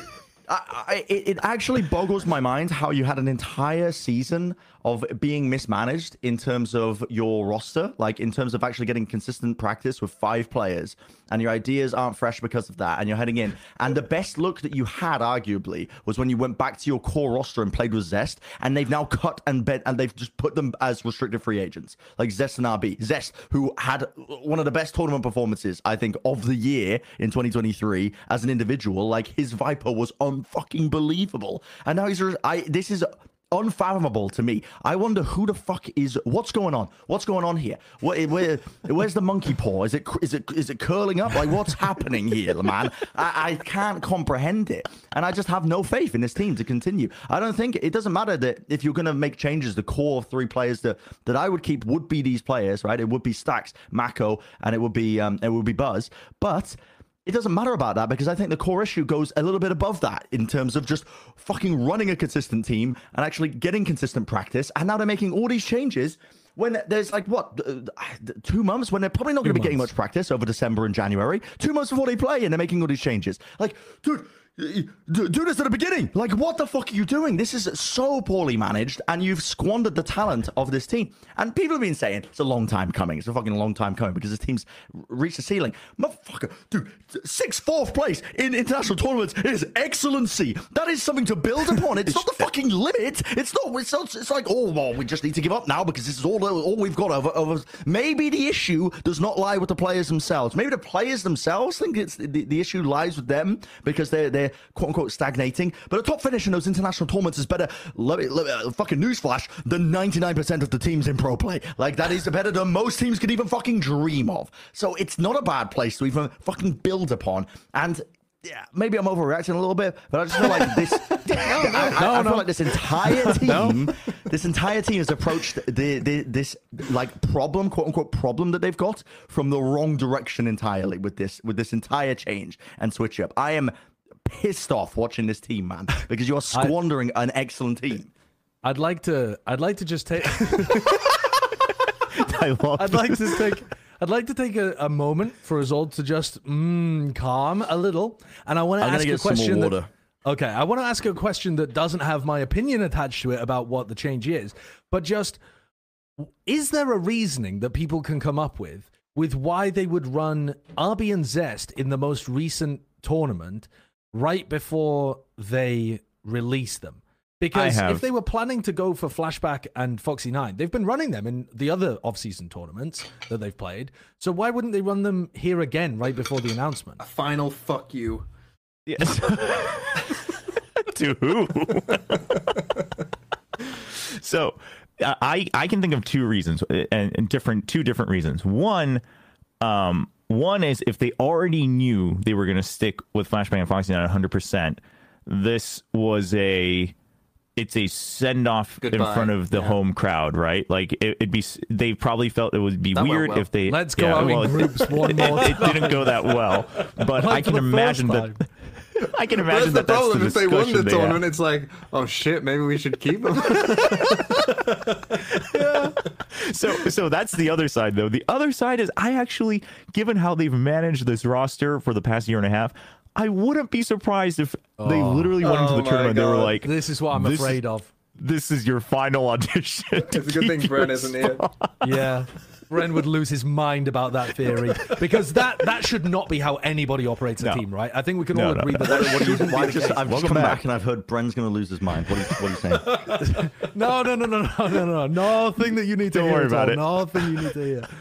So Are they, I- are they what? Picking, picking names out of a fucking hat to? Like what? what? that's what probably it? better No, that's a better me. theory No, okay, Give it so to me straight. I was asking why would they play with RB and Zest and the, in the Afreeca League when they've been playing with Flashback and Foxy 9 for the rest of the offseason? And Chobra said, well, maybe it was just one final hurrah in front of the Korean crowd, which, you know, might make some sense. But he said, I could also maybe believe that it was their final chance and then they cut them based on the performance. Which, well, listen, don't overreact. It's only speculation. We don't know any, no internal information was given to make that take. Yeah Relax, you're going to have an aneurysm. Um, But Chobra calm. did I'm- hear termi in the background saying, okay, after they lost, fucking come. Go on, where's right now? I'm He just tore I'm their contract up on stage in front of them. 2026? You motherfuckers think you're getting to 2024? um, so I I do generally come down on the side with Bren though, I think, is that one of my biggest problems with a lot of the arguments for making roster moves for this team is that it assumes 2023 was useful in any way to judge DRX. And I think that's the big fault in a lot of people's assumptions in the community that really like the change happening for DRX because I think that 2023 the the tournaments they played in lock-in got obliterated for them and they actually even managed to play fairly well. But they were coming off top 3 at champions. They play at lock-in and they were scrimming the whole time with Foxy 9 and they just decided to change that at the final moment because they weren't happy with the results. So they play lock-in with a team that hasn't been scrimming together. Then Still they come four. into yeah, they still got yeah, they still made a pretty decent run of it. Then they're experimenting with Foxy Nine throughout the regular season, and they drop him right as the elimination match happens. They they lost an upper bracket game. Foxy Nine did not play an elimination match the entire year. Shout out to Bala for that one, by the way. That is a fucking bonkers statistic that they always 100% of the time abandoned Foxy Nine before they were about to get eliminated from a tournament, which is monstrously bad because it also means that we tend to rate their tournament performance by where they finished, and they always finished with zest on no practice. So Like every the Gordon time, Ramsay meme. You fucking donkey's ass. oh, precious Foxy 9. so that's why I feel like you can't take many of those performances or like many of the results that seriously this year because they were never using either roster to max potential. They didn't commit to Foxy 9 and see how far he could go, but they also didn't commit to Zest and see what they could have done if they just stuck with him the entire year. They were just caught in some weird compromised middle ground, and we've never seen a middle ground team like that ever be successful. So it's it's entirely possible that in 2023 they could have committed to the roster with Zest, had a really bad year, and or not even a really bad year. It would have to be at least as good as this year was, right? Because that's they bloody played all the big games with Zest anyway. So let's just say they had exactly the same performance even when they were scrimming with Zest, which seems a little unlikely, but okay. Maybe then, yeah, the, it would incentivize some kind of uh, change to be made. But I don't think we have any evidence for that because they fucked the year around so much from the coaching staff perspective. But in your heart of heart, Josh, do you really believe that if DRX went with the same roster again, termi's still going to be there, do you actually think they could win a tournament? Um, no, but I think that the problems there are not go. coming from the players. I well, think that well, that's fair with- enough. But as far as we know, like I would- I would assume termi's the one that's making this this decision. Have I called Maybe- for Tummy's head on multiple occasions? Maybe Yes, you have, on a but spike. that that, that that that it seems like is not happening for whatever reason. No, So- it- that does not seem to be occurring. But So- and, and if that just can't happen at all, here's my other problem with this though. They've dropped their two most flexible players to bring in two players that are still very developmental, that are only just starting to demonstrate any level of flexibility too. Foxy Nine's only really a duelist player, and his duelist play has not been that impressive. He's started moving over to playing some KAY/O recently. Flashback has pretty much only played Viper from what we can see. Maybe he's played more on DRX prospects that I'm unaware of. This is going to be a, quite an inflexible roster when you don't have. You've got the fucking Swiss Army knife of RB. RB's gone from a player that was like Foxy Nine, who was uh, not too intelligent duelist player who used to choke in big matches to becoming a very good duelist player that got over his choking issues, transitioned to flex, would fill any gap for the team, pop the fuck off in big moments for them. Like the development, th- this guy's gone on the hero's journey, and then you've cut him off at the no. knees as soon as he came home. Actually, no. I I desperately want to see a revenge arc of just like Zest and RB playing in a team together, and I just want to say, I just listen. DFM. One team, DFM, you have the opportunity to do the funniest thing. Just cut everybody, Yeah. pick up the revenge squad, and just start winning shit. Because this team needs to be, they need to be humbled. They need to be humbled bad by like some internal rivalry. But seriously, because and a it's not just, great it's not just the storyline, though, humbling. Dude, I just they I don't know how much more mounting evidence we need to prop up. Is this is is, is, is society really this corrupt? Is there really no fucking, is there really no hope? Like how much how much so more far. evidence This is do the we takeaway. need here? Like is is there really no justice in the world when this team is when these changes are happening, man? I'm actually I'm fucking livid every time I watch this, man. And it, it made it was made even worse when I was trying to watch this Afreeca tournament, and it was taking like 30 minutes for them to get started with the next map. And then I, I was literally I was like, oh, finally a tournament in Korea. I can watch it. I can I'm, while I'm in Korea, I can watch this while live. I can co-stream it. Fucking the matches are ending at like fucking three in the morning or some shit. Like uh, my bedtime was at 8 p.m. like 9 p.m. like I can't I can't be staying up for this. The the, the time between matches is way too long. Anyway, I, I don't want to get off the beaten track with this one. You know, I've been getting a little bit. Getting a little bit. Where too is the beaten track? it's Any we're on, a trailless, we're on a trailless hike right now. We're going to the top of the 14er. It, there's no trail right now. We're climbing over rocks. We didn't bring our the proper equipment for this. I'm gonna. I'm just gonna stop talking. Okay, Okay, so Chobra, I just want to. Chobra, I want to, I want to hear the rebuttal though, because we've been Yeah, waffling. So here's the thing. I, I think all I think everyone in the world agrees that the management of a six man roster was horrendous uh, with with DRX. That that's I think a given. Uh, but I, I will also say prior to 2023, termi used to be praised a lot for for his coaching in terms of the in-game guidance, and in fact back then his timeouts were godlike, and it would help Oh, turn. don't bring up It would help if he timeouts. did, Don't bring up the It helped if he timeouts. Joe. Calm down, calm down. Show, just calm down. Just hear me out, okay? Keep going. so, so I, so I don't know what happened with the timeouts. Th- This whole narrative about them, him wanting to train them. I, I mean, I believed it in the beginning. Now I'm not quite so sure. But uh, I will say the other thing you have to consider is like who else in the world are you going to replace as a full time Korean speaking coach? Right? Like if you look at reputation, termi is actually probably the best option until an entirely new talent comes up, probably from a you know ex pro or someone right who's been coaching around other regions, especially right. Like if you bring up someone who's only been playing I don't know, like tier three CS in Korea, and then they want to coach a Valorant team now. Like that's not going to do anything, right? If you really want to revamp the the mentality of Valorant and how you understand the game in Korea, you're probably going to want to bring someone who's at least been involved in other regions and, and studying other metas. And you don't even have someone in from like tier three CS. I mean, I guess you have some Overwatch players that are trying coaching in Valorant, but but they they haven't proven themselves. The only other one who's a lot of, and this is why a lot of people have so many high hopes for Gen G in, in Korea. Well, at least in, internally, like behind the scenes, is because HSK still holds enough reputation from the CS days, and all his ex teammates and his ex coaches all agree that he has a really good mind. So they're hoping that he can become another good coach in Korea. But like he that didn't go so well for DFM, so who knows how well it's going to go for an all Korean speaking team on Gen G. But that that's like how desperate Korea is for coaching staff, right? So as as much as we can all hate on on termi and what they're doing overall with the six man roster, which that I believe was definitely poorly handled, you also just don't have anyone, right? Like you just don't have anyone yet. Um, and that'd be an even bigger risk than than swapping out the players. Uh, so What, what is Glow up to? Has he still got a happy family life?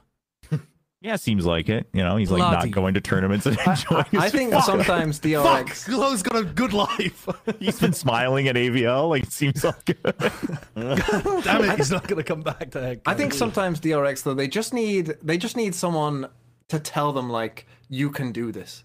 You know, sometimes it feels like when DRX get into those big matches, like they have a bit of a mental block. Oh, we're playing Fnatic. Oh, we we're gonna lose to Fnatic. Or, oh, we're playing you know this team that's meant to be better than us. We're gonna lose. So what I'm suggesting is bring in the one man who eternally loves DRX.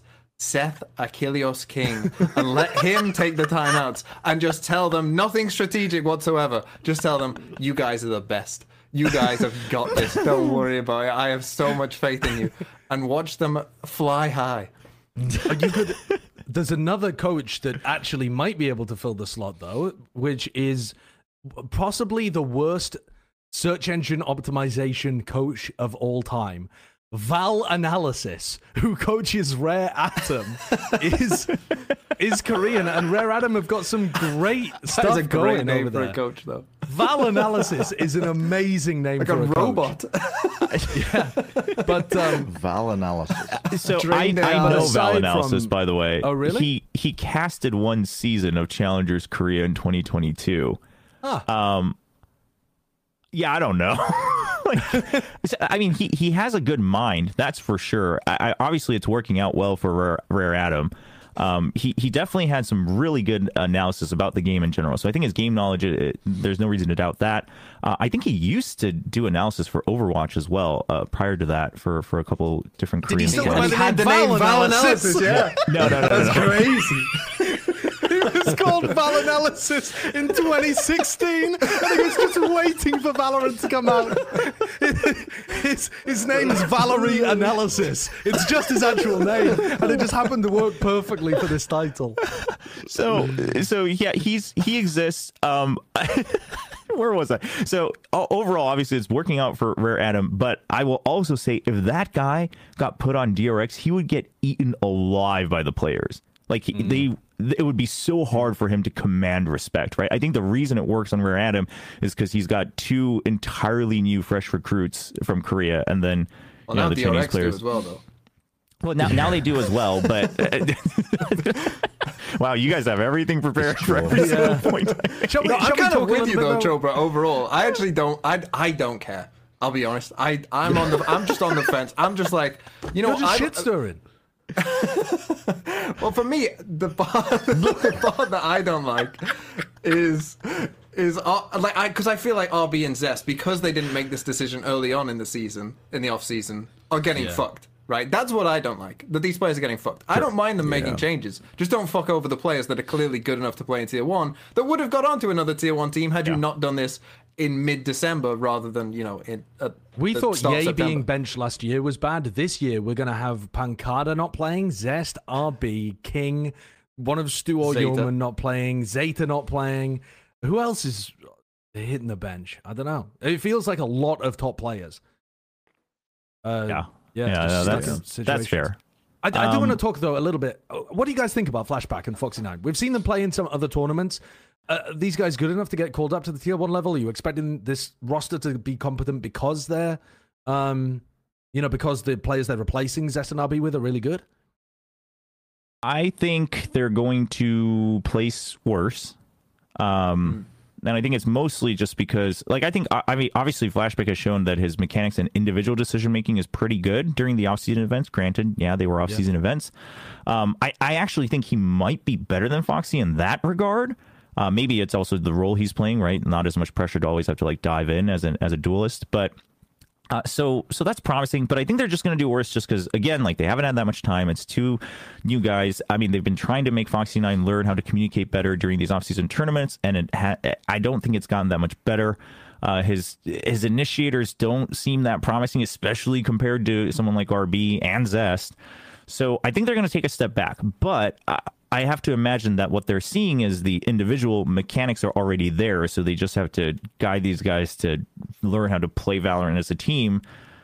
Obviously, that again goes back to relying on the coaching staff. But if that goes well, I think it's a good long term project. But I do think it's a step back. So I, I actually don't think they're going to be as hopeful for 2024.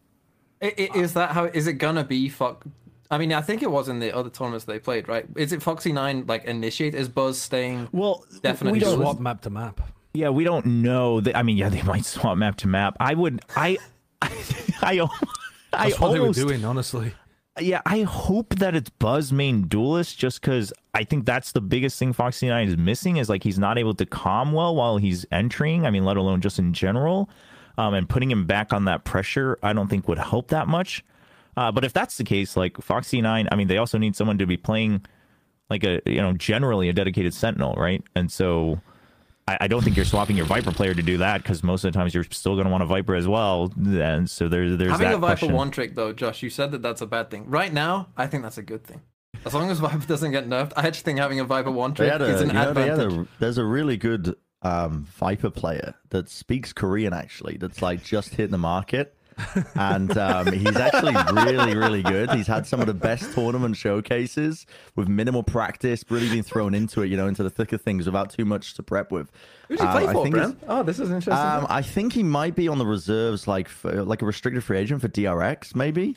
Um, oh, that's a lot of there's, people, isn't uh, it? Isn't that like half the Korean players at some point? Did um, like d- is, are you talking I about think. the? Oh, oh, yeah, the guy that kind of built a new meta for how people are playing at the moment on Split. yeah, yeah, like innovating a lot with with his own Viper play. Like he really innovated actually a lot in terms of just how he was using his orb and and really taking map control and space and really intelligent molly guy. usage. And his aim was really good. And he's really consistent in the clutch and mechanically skilled. But um, yeah, he's available. They could they could get that actually instead of trying to build up and develop two rookie players with limited game sense with the fucking coaching staff that you've already got, and you know they're not going to have a good track record with it. This team is fucking doomed. They're fucking doomed, man. They're doomed. They're doomed to be in mediocrity, and they're going to peter out of existence in everybody's minds, all because looked in the wrong direction. I think there must be something. Whenever I'm on the plat chat with Bren, he's just he's just so angry.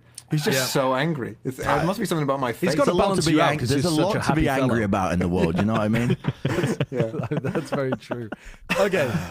Okay. All right. Let's ta- let's take a deep breath here. A deep breath. Because I hope that Kurt's ready for this because I caught it out of order as well. We got ourselves a sponsor for this episode, ladies and gentlemen. Can I give a shout out to ExpressVPN sponsoring this episode of Plat Chat? Valorant looking nasty. Okay, but I've got a question for you guys at home. A Appease, okay? appease, ExpressVPN, appease.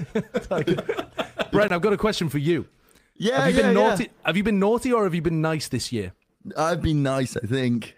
You've been nice. Well, you- uh, that that answer might fool Santa, but you can't fool your internet provider. Says ExpressVPN because those guys see everything. All of those late night naughty searches. Mm. Obviously, buying Christmas presents. That's what ExpressVPN's referring to at this point.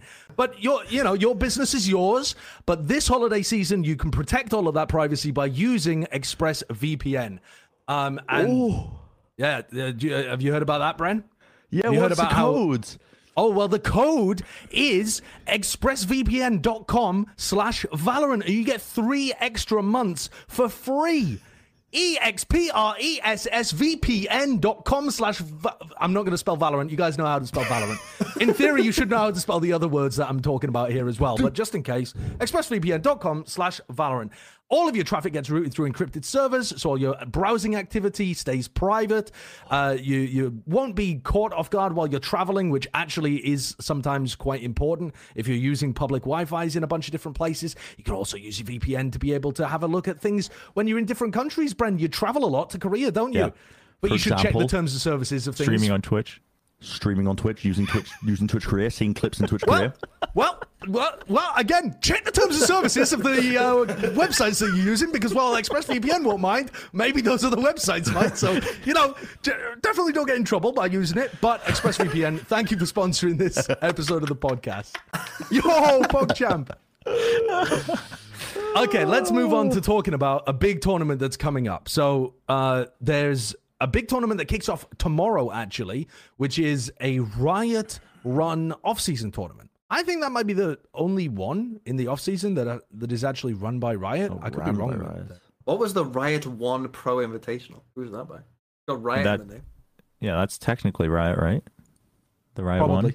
Why Yeah. Sounds, sounds like it. It doesn't matter. the, the tournament's the tournament's called Convergence. It's happening over in uh, India, and it's uh, featuring a bunch of different teams that are uh, some towards the middle of the pack, and some, like for example, it incorporates True Rippers, who won the India closed qualifier. I have no idea how good True, True Rippers, Rippers, is such a fucking name. incredible name. It's like got a an play called Techno. what- It's like an old Australian bloke would call you a true ripper. Yeah. Like when he's like sculling a pint or something. Yeah. I I want to get your feeling for this tournament. If have you seen the format by the way? It just has one bracket match.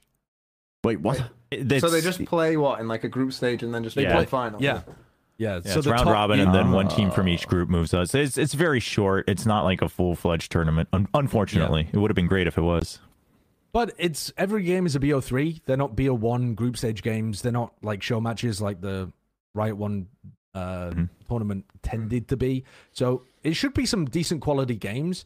Um, wha- give me a give me a little preview. Look at those groups. First of all, before we get into our bold prediction, tell me which one you think is more stacked. Uh, E. Um, Because you've got Global Esports, Team Vitality, and Furia on one side, and then you've got Gen G, Oh. FUT, and True Rippers. Oh, actually, yeah, maybe. are, Glo- I said are B, Global but playing without Benkai?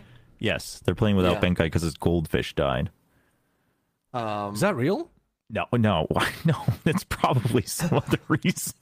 Oh, I thought that was. But- but- I thought that no, was. no. real. That that's the announcement they made, but it can't be because it's goldfish. Oh. well, it I only be. saw the You don't know headline. I did. not. I did the classic thing where I didn't read the body of what was happening, and so I just saw that Benkai couldn't attend because of a loss, and I was Yeah, 'cause like, "Oh, loss. that's so sad." I was like, oh, that's really sad. And I was like, that, that yo, Chobra, that is mean. I was like thinking, like, yo, that's mean, dog. I was like, whoa. Whoa, that's harsh. No, I bet. Okay, well, uh, it's us who are the clueless ones, unaware. Yeah, gold Um, square, uh, green square. I don't- what gold square? Gold Where did I get that from? Gold square. The, I think the most Um, stacked group is Hey, it's still A. A. I think I'm leaning towards A personally. Hmm. Um, mainly because I don't have too much hope in in Gen G to get it popping. Um, Joe, how good are good. Gen G? So again, I've I've heard uh, from some sources that they have been looking very strong. Uh, but I I mean I don't doubt that, right? I mean you've got four players who are really long-standing veterans. Again, you know, in that exact group that you would say if you wanted to make a team that's not DRX from Korea, like who would you pick up? You know, you've got Lakia, you've got Texture, Meteor, and Munchkin. They all have a lot of experience. All of them have some form of international experience as well. So I think it's a very, very solid roster. And then supposedly Karon's really gifted, right? I, literally, I've, I've searched within Korea as well. I've asked for more information from different sources, and everyone's just said literally what's out there in the public is what everyone knows about this guy, unless we were able to get hands on on his um, on his audition tape. Like, there's there's nothing else really that we can figure Must out. be but using Express VPN. there you go. That's how we figure Uh, so so other than that uh, i mean he's he's finished his military service so like that there's that for him. Like he he's in it for the long run so that's great. Uh, but yeah supposedly they've been doing good and i have no reason to doubt that. Uh, but i would agree that a is more snatched just in terms of they seem closer to each other. Like it's harder to tell who's going to move out of that group so. Okay. I Well, let's go with into the let's go into the bold predictions then. So I believe that Kurt asked you all to predict who was going to win the entire event. So who's going to get out of their group, get to the final, and beat the piss out of their opponent. Let's have a look. Let's see what we've got.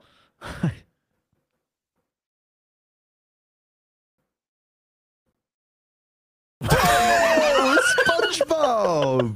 SpongeBob! It's SpongeBob with his ass being I ripped love out through his SpongeBob. True jeans. Oh, rippers, yeah. Whoa, true rippers.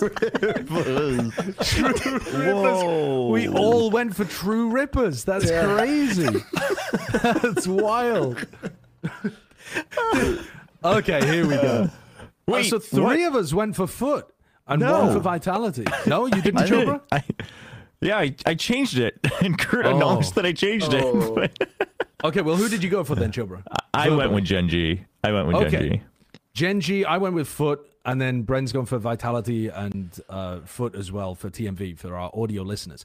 So first of all, to to justify your Gen G pick, uh, uh, do you have anything additional on top of what you were saying about them being a, a rumored to be a pretty decent team, and you think it's a solid roster? Well, no, I mean in terms of on paper, I think that's that's what I'm going off of. And then I think again, this I think this matters a lot more for them than a lot of these other teams, right? Uh, They they just have so much to prove with the late roster announcement and coach HSK and all that. So I, yeah, I, I mean it's a lot of the out of game things that I'm considering, but I, I think they just have a lot more reason to kind of give it their all, and they they have the experience and the players to do so. So that's where I stand with Gen G. Yeah. I I don't want to dismiss the things that you've been saying, but when I look at this Gen G roster, I hate it. I, I, I hate it. I think. Uh, anyway, I don't really want to be ragging on Gen G particularly during this segment, but I think I've gone for FUT because I favor them more to get out of the group than anybody over in Group A. I don't necessarily know whether they're going to beat the team that gets out of Group A, but I think they've got an easier time of it because personally, I'm not a big fan of the Gen G roster for a variety of reasons. And Is it because Munchkin's that- last name isn't Kim? Is that why you're upset that they didn't get the full Kim G roster? Yes, that's the biggest. That's the biggest reason. It's not because Munchkin's always underperform whenever he IGLs. It's also not because Lakia looked bad when he was playing in tier two, despite having a decent history in the past. It's also not because Meteor overheats every time he plays entry. We don't know who's going to play an entry on this team, and it's also not because we don't know anything about Karon. And I just have to go off the word of everybody that he just impressed everyone and is actually a goated player. And it's also not because this team seems to lack a little bit of uh, flexibility. And it's also not because they've hired a coach who uh, coached a, a team into absolute oblivion last year. It's not for any of those reasons. It's because Munchkin's surname isn't Kim. and for that reason, I think FUT are more likely to be able to win the group, and I think that they're more likely to uh, go to the grand final. That's valid. That's valid. But but I would uh, but I am very much ready to get that entire rant clipped if Gen pop off and beat FUT and end up making it to the finals. Um, so what what do you think with Vitality, Bren? You're the one with the interesting pick here as they well. look good. I, well, the, the the roster in theory looks good. I think. Blade, they um, look good. Yeah, I mean, I, I, I like the pieces on the roster, right? I like the pieces that they've got because I think that the, this roster is like one of the one of the teams I see with a ton of potential. With um with bloody uh, Sayf on the team as well. Like you've got the firepower increase. You have some some newcomers, which makes it a little players. That is Yeah, yeah. wild. bit. Yeah. I mean, and that's you know me. I love a good co- I, I love a good support staff. Listen, if the po- if the posse's running deep and it's fucking bigger than the team itself, you know you got something good going on. Like there's no such. Everybody knows there's no such thing as too many cooks in the kitchen.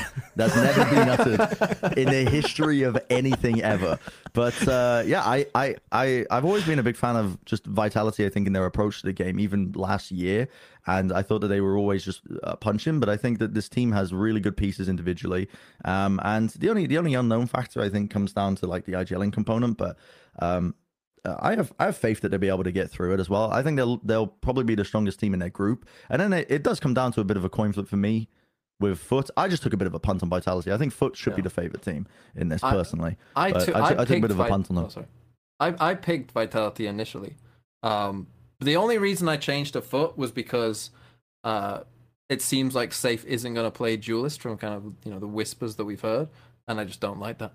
So. I picked FUT. That's literally the, my only reason. I, I think Sayf is gonna. I know you think that Sayf. I du- think uh, Sayf's gonna bre- be excellent. a, a Sayf is an insane duelist. If you've got a player who can hard carry you games, put him on a roll to hard carry you.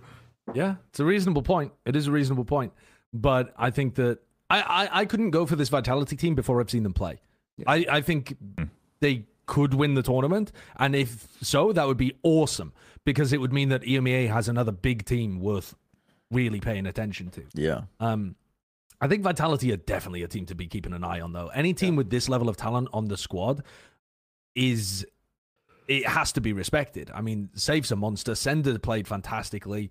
Um, the, what I'm concerned slightly with is well, how they're going to look in terms of their like co- coordination and the IGLing component because we don't really know what the IGLing situation is with this team, do we? I Uh, think. wasn't it is it Destrian? I think Destrian. Oh, I it's think I heard gonna- I heard that it was Destrian. I've always Yeah. rated Destrian's. I mean, it's not it's not it's not completely one to one with like IGL in capacity, but whenever I've watched Destrian very closely, because especially when he's playing like a lot of initiators, um, well, I was trying to get good at initiator at the time. I'm watching him, and I, I thought his his util t- usage and his timings were fantastic, like way better than a lot of the other players in EMEA. Um, but it that just tells me that he's got a good mind for the game, not necessarily for calling. It's very very different skill sets to Yeah. degree. They're kind of related, but yeah, I- I don't know. We we are all also not mentioning Furia here, who have Yeah. slapped people around occasionally in these off-season tournaments with sheer firepower. Like NW back on the duelist, Unleashed has been pounding through people with crazy consistency during the off-season. I'm confident in teams like FUT to be able to shut that down to some degree because I think that they've got enough good aim- aimers on the team. But at the same time, you look at the teams that he's just been looking like he's smurfing against, and you've got Cloud Nine are one of the most recent ones, and they're not slouches in terms of their Yeah. aim across the board. So I think Furia are a serious dark horse for this tournament too, and if they win, MW's almost certainly going to be the MVP. I think actually True Rippers have a, an outside chance as well. Because this is an Indian LAN. Mm, and no one else has experienced the Indian five hour tech pause that's coming in like they have. And so they are going to have a big advantage if that comes in. Hmm. For the Riot Run tournament, the five-hour tech pause is still going to happen, is it? True Rippers has arranged free shuttle services for Valorant fans across That's actually quite nice. That's dope. That's, That's sick. fantastic. cool. I mean, But, but I this, think it's this isn't in this event is not also being put on by True Rippers. They didn't get in because they're like buddy buddy and a local team. They won the qualifier, right? yeah, Yeah. yeah. They played That's through a cool. That's qualifier. Sick. It was cool. Yeah. Providing Shout a means for people to get to the get to the uh to, to the event itself. Maybe they're gonna have the, the home the home field buff then. Yeah. People are gonna be palming off for them. Very possibly. Uh, just for, for the final uh, moment as well. Um, Global Esports playing in this tournament. What do you expect from Global? Even if Benkai was playing, what do you expect from Global? What are your expectations for this team? People, uh, we Platchat when I was not on the show, put them in the fucking dumpster along with teams that are just. Have I mean, no Chobra's face there didn't look i- i- i- too Yeah. enthused looking at Chobra's No. face there. They're planning to play with Lightning Fast and then cut him after this event, which already is. Little DRX move. Learn from the best. Yeah, the good home crowd send off just by the hate of all the fans around the world. Um, I when they first announced the roster, I was looking at it, I was like, they could probably be a midfield team in Pacific. But now that we've seen the rest of the rosters and just the way other teams like around the world, everyone's trying to play Valorant, like even during the off season, I just don't have any faith in this team being able to do like just being able to put any impact, right? Like I don't think they're gonna. I mean, hopefully they don't just roll over and die, but I, I just I can't imagine that they're going to bring anything new uh, to to look at, whether it's firepower, whether it's their their strategy and whatnot. And I think the only thing they have going for them is that you know they're the the entire roster is all people that were okay at their role, except for maybe Polvi. Like I, I know a lot of people who followed him during the challenger scene really liked what they saw. I, I can't really speak to that. I've only watched like one VOD, but um, outside of that, everyone's every like you look at this roster, everyone's okay. They're all lovely people, but they're all just they're all just okay. That's like the biggest criticism you can have of a team. They're all lovely people. but but that's exactly how I feel about this roster. Is just it's it's one of those rosters where I feel bad for rating them low, but then I look at the look at the stat sheets and all their history, and I'm like, well, I couldn't possibly bring them up any higher. So while They can't all be yes, it's- winners. If they if they, They get can't a all be really good winners. Yeah, that's true. If they get a really good team system going, they might be able to capitalize on the teams that just explode in APAC. Um, which- of which there I were mean- quite a few last year. I rate yeah, I that's exactly where I rate them though, right? I'll rate them above Talon and DFM. Let's just say it like it is, right? I'll rate them above Talon and DFM, and that's just it, right? And that's a very low bar to clear. So I- I don't, I don't know. I don't, I don't think it's going to look very good for them, and especially at this tournament. Just because, sure, I mean, the only way that I, I see them doing well is if maybe for whatever reason Vitality booms outside of all of our expectations, they just can't figure out what to do. Um, and then Furia is like only relying on firepower, and somehow, right? Like Polvi Yeah, just it one v seems fives them every round. Yeah. Like other than that, Crowd buff. Tech pause buff. For, for the two buff, players, maybe. for the two players. True. Like as soon as things start going bad, like the Indian fans start doing something to make sure there's a tech pause. Sentinels needs to hire you, TMV. You are a master salesman of the hope. the hopium would be flying off the shelves. And if Hopium worked for Sentinels is through the roof right now. It's because they they- haven't started playing I meaningful meaning games. God There's, almighty. there's no need. You were you were doing so well at giving people stuff to hope about. You don't need to rip it away from them. Um, all right, that does it for our episode this week. Then I think, unless there's any breaking news, but I can't see any. Yeah, let's end Um, on that Sentinels doom. I mean, I was going to end on the fact that Arin has retired actually as well. When we were just Oh. talking about global, that Oh, was last yeah. week, just after we'd done the show, which is unfortunate. But I mean, the guy's got good qualifications to go back into some other kind of full term thing, and I think he did pretty well with global in the first year. It sounds like they weren't happy with the like team culture overall, but I I, I thought he did all right with a very With what that team aspired all to over do, project. I could see Yeah, Coach well- Aaron for sure. with what that team aspired to do, I think he he did quite well. Really, I agree with you with that aspect. Yeah. Um, but yeah, thank you very much for joining us, Chobra. Appreciate it. Uh, it's now Oh, you, oh, seven a.m. skipping and- over the final the final segment. You know, it's almost like Plat Chat has No, like a final right. segment that they do every. Yeah. Yeah, it's almost week. like we do a segment every single episode, and it's right at the end. And before we say goodbye, you kind of you kind of run it. I mean, I don't want to do Sorry, I I, don't want to do the hosting issues for you. I don't. Sorry, listen, I my don't- internet was listen, lagging there a Oh, your internet's like okay. Sorry, I, I, I mean, I just. Oh, sorry. listen, what I, said? Why? Why it's?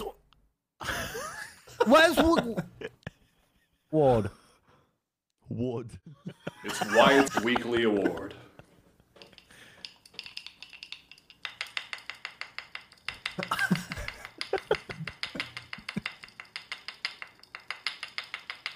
How long does this go?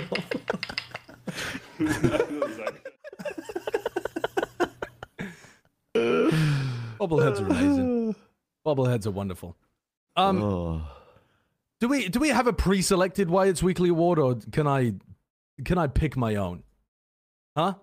You're I asking the guy with a 10 pre-selected. I second think you delay. Go off. Okay, wonderful. I'm gonna go for uh, johnqt this week for Wyatt's Weekly Award. I don't know if we've given.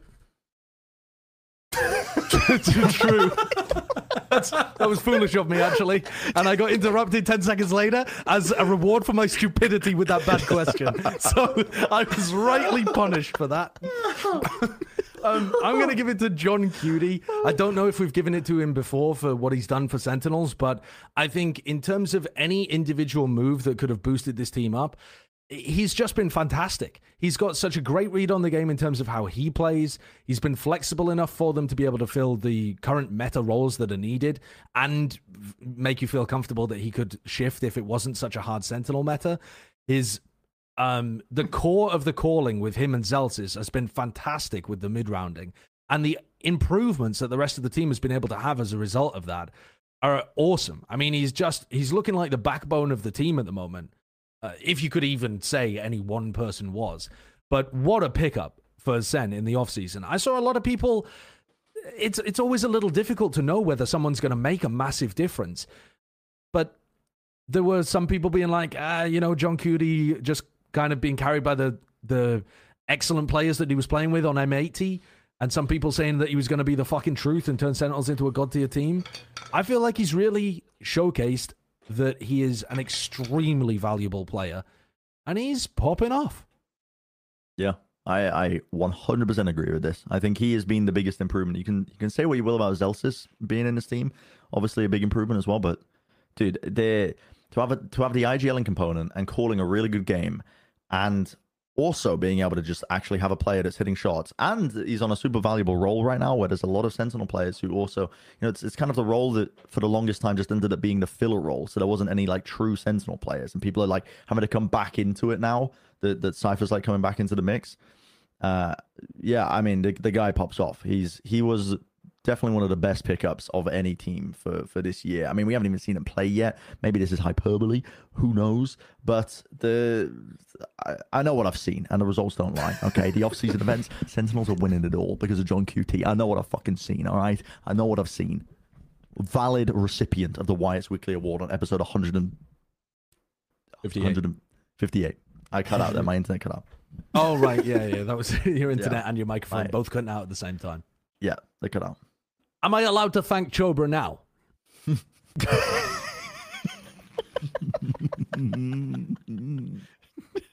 I, I need verbal permission. no, I need verbal permission, Bren. Yes. Thank you, Chobra, for attending this episode. really thank appreciate you. that. It's been invaluable to get your insight on what's been going on, and I enjoyed your broadcast for AfreecaTV as well. Uh, TMV, thank you. You were less useful, but we appreciate having you on board anyway. And uh, Bren, I'm gonna kill you in DayZ later, so we'll make it up that way. All right. Thanks for watching. Subscribe to the channel if you want to see more of this. Don't know why you would want to. And we'll see you next week. Bye.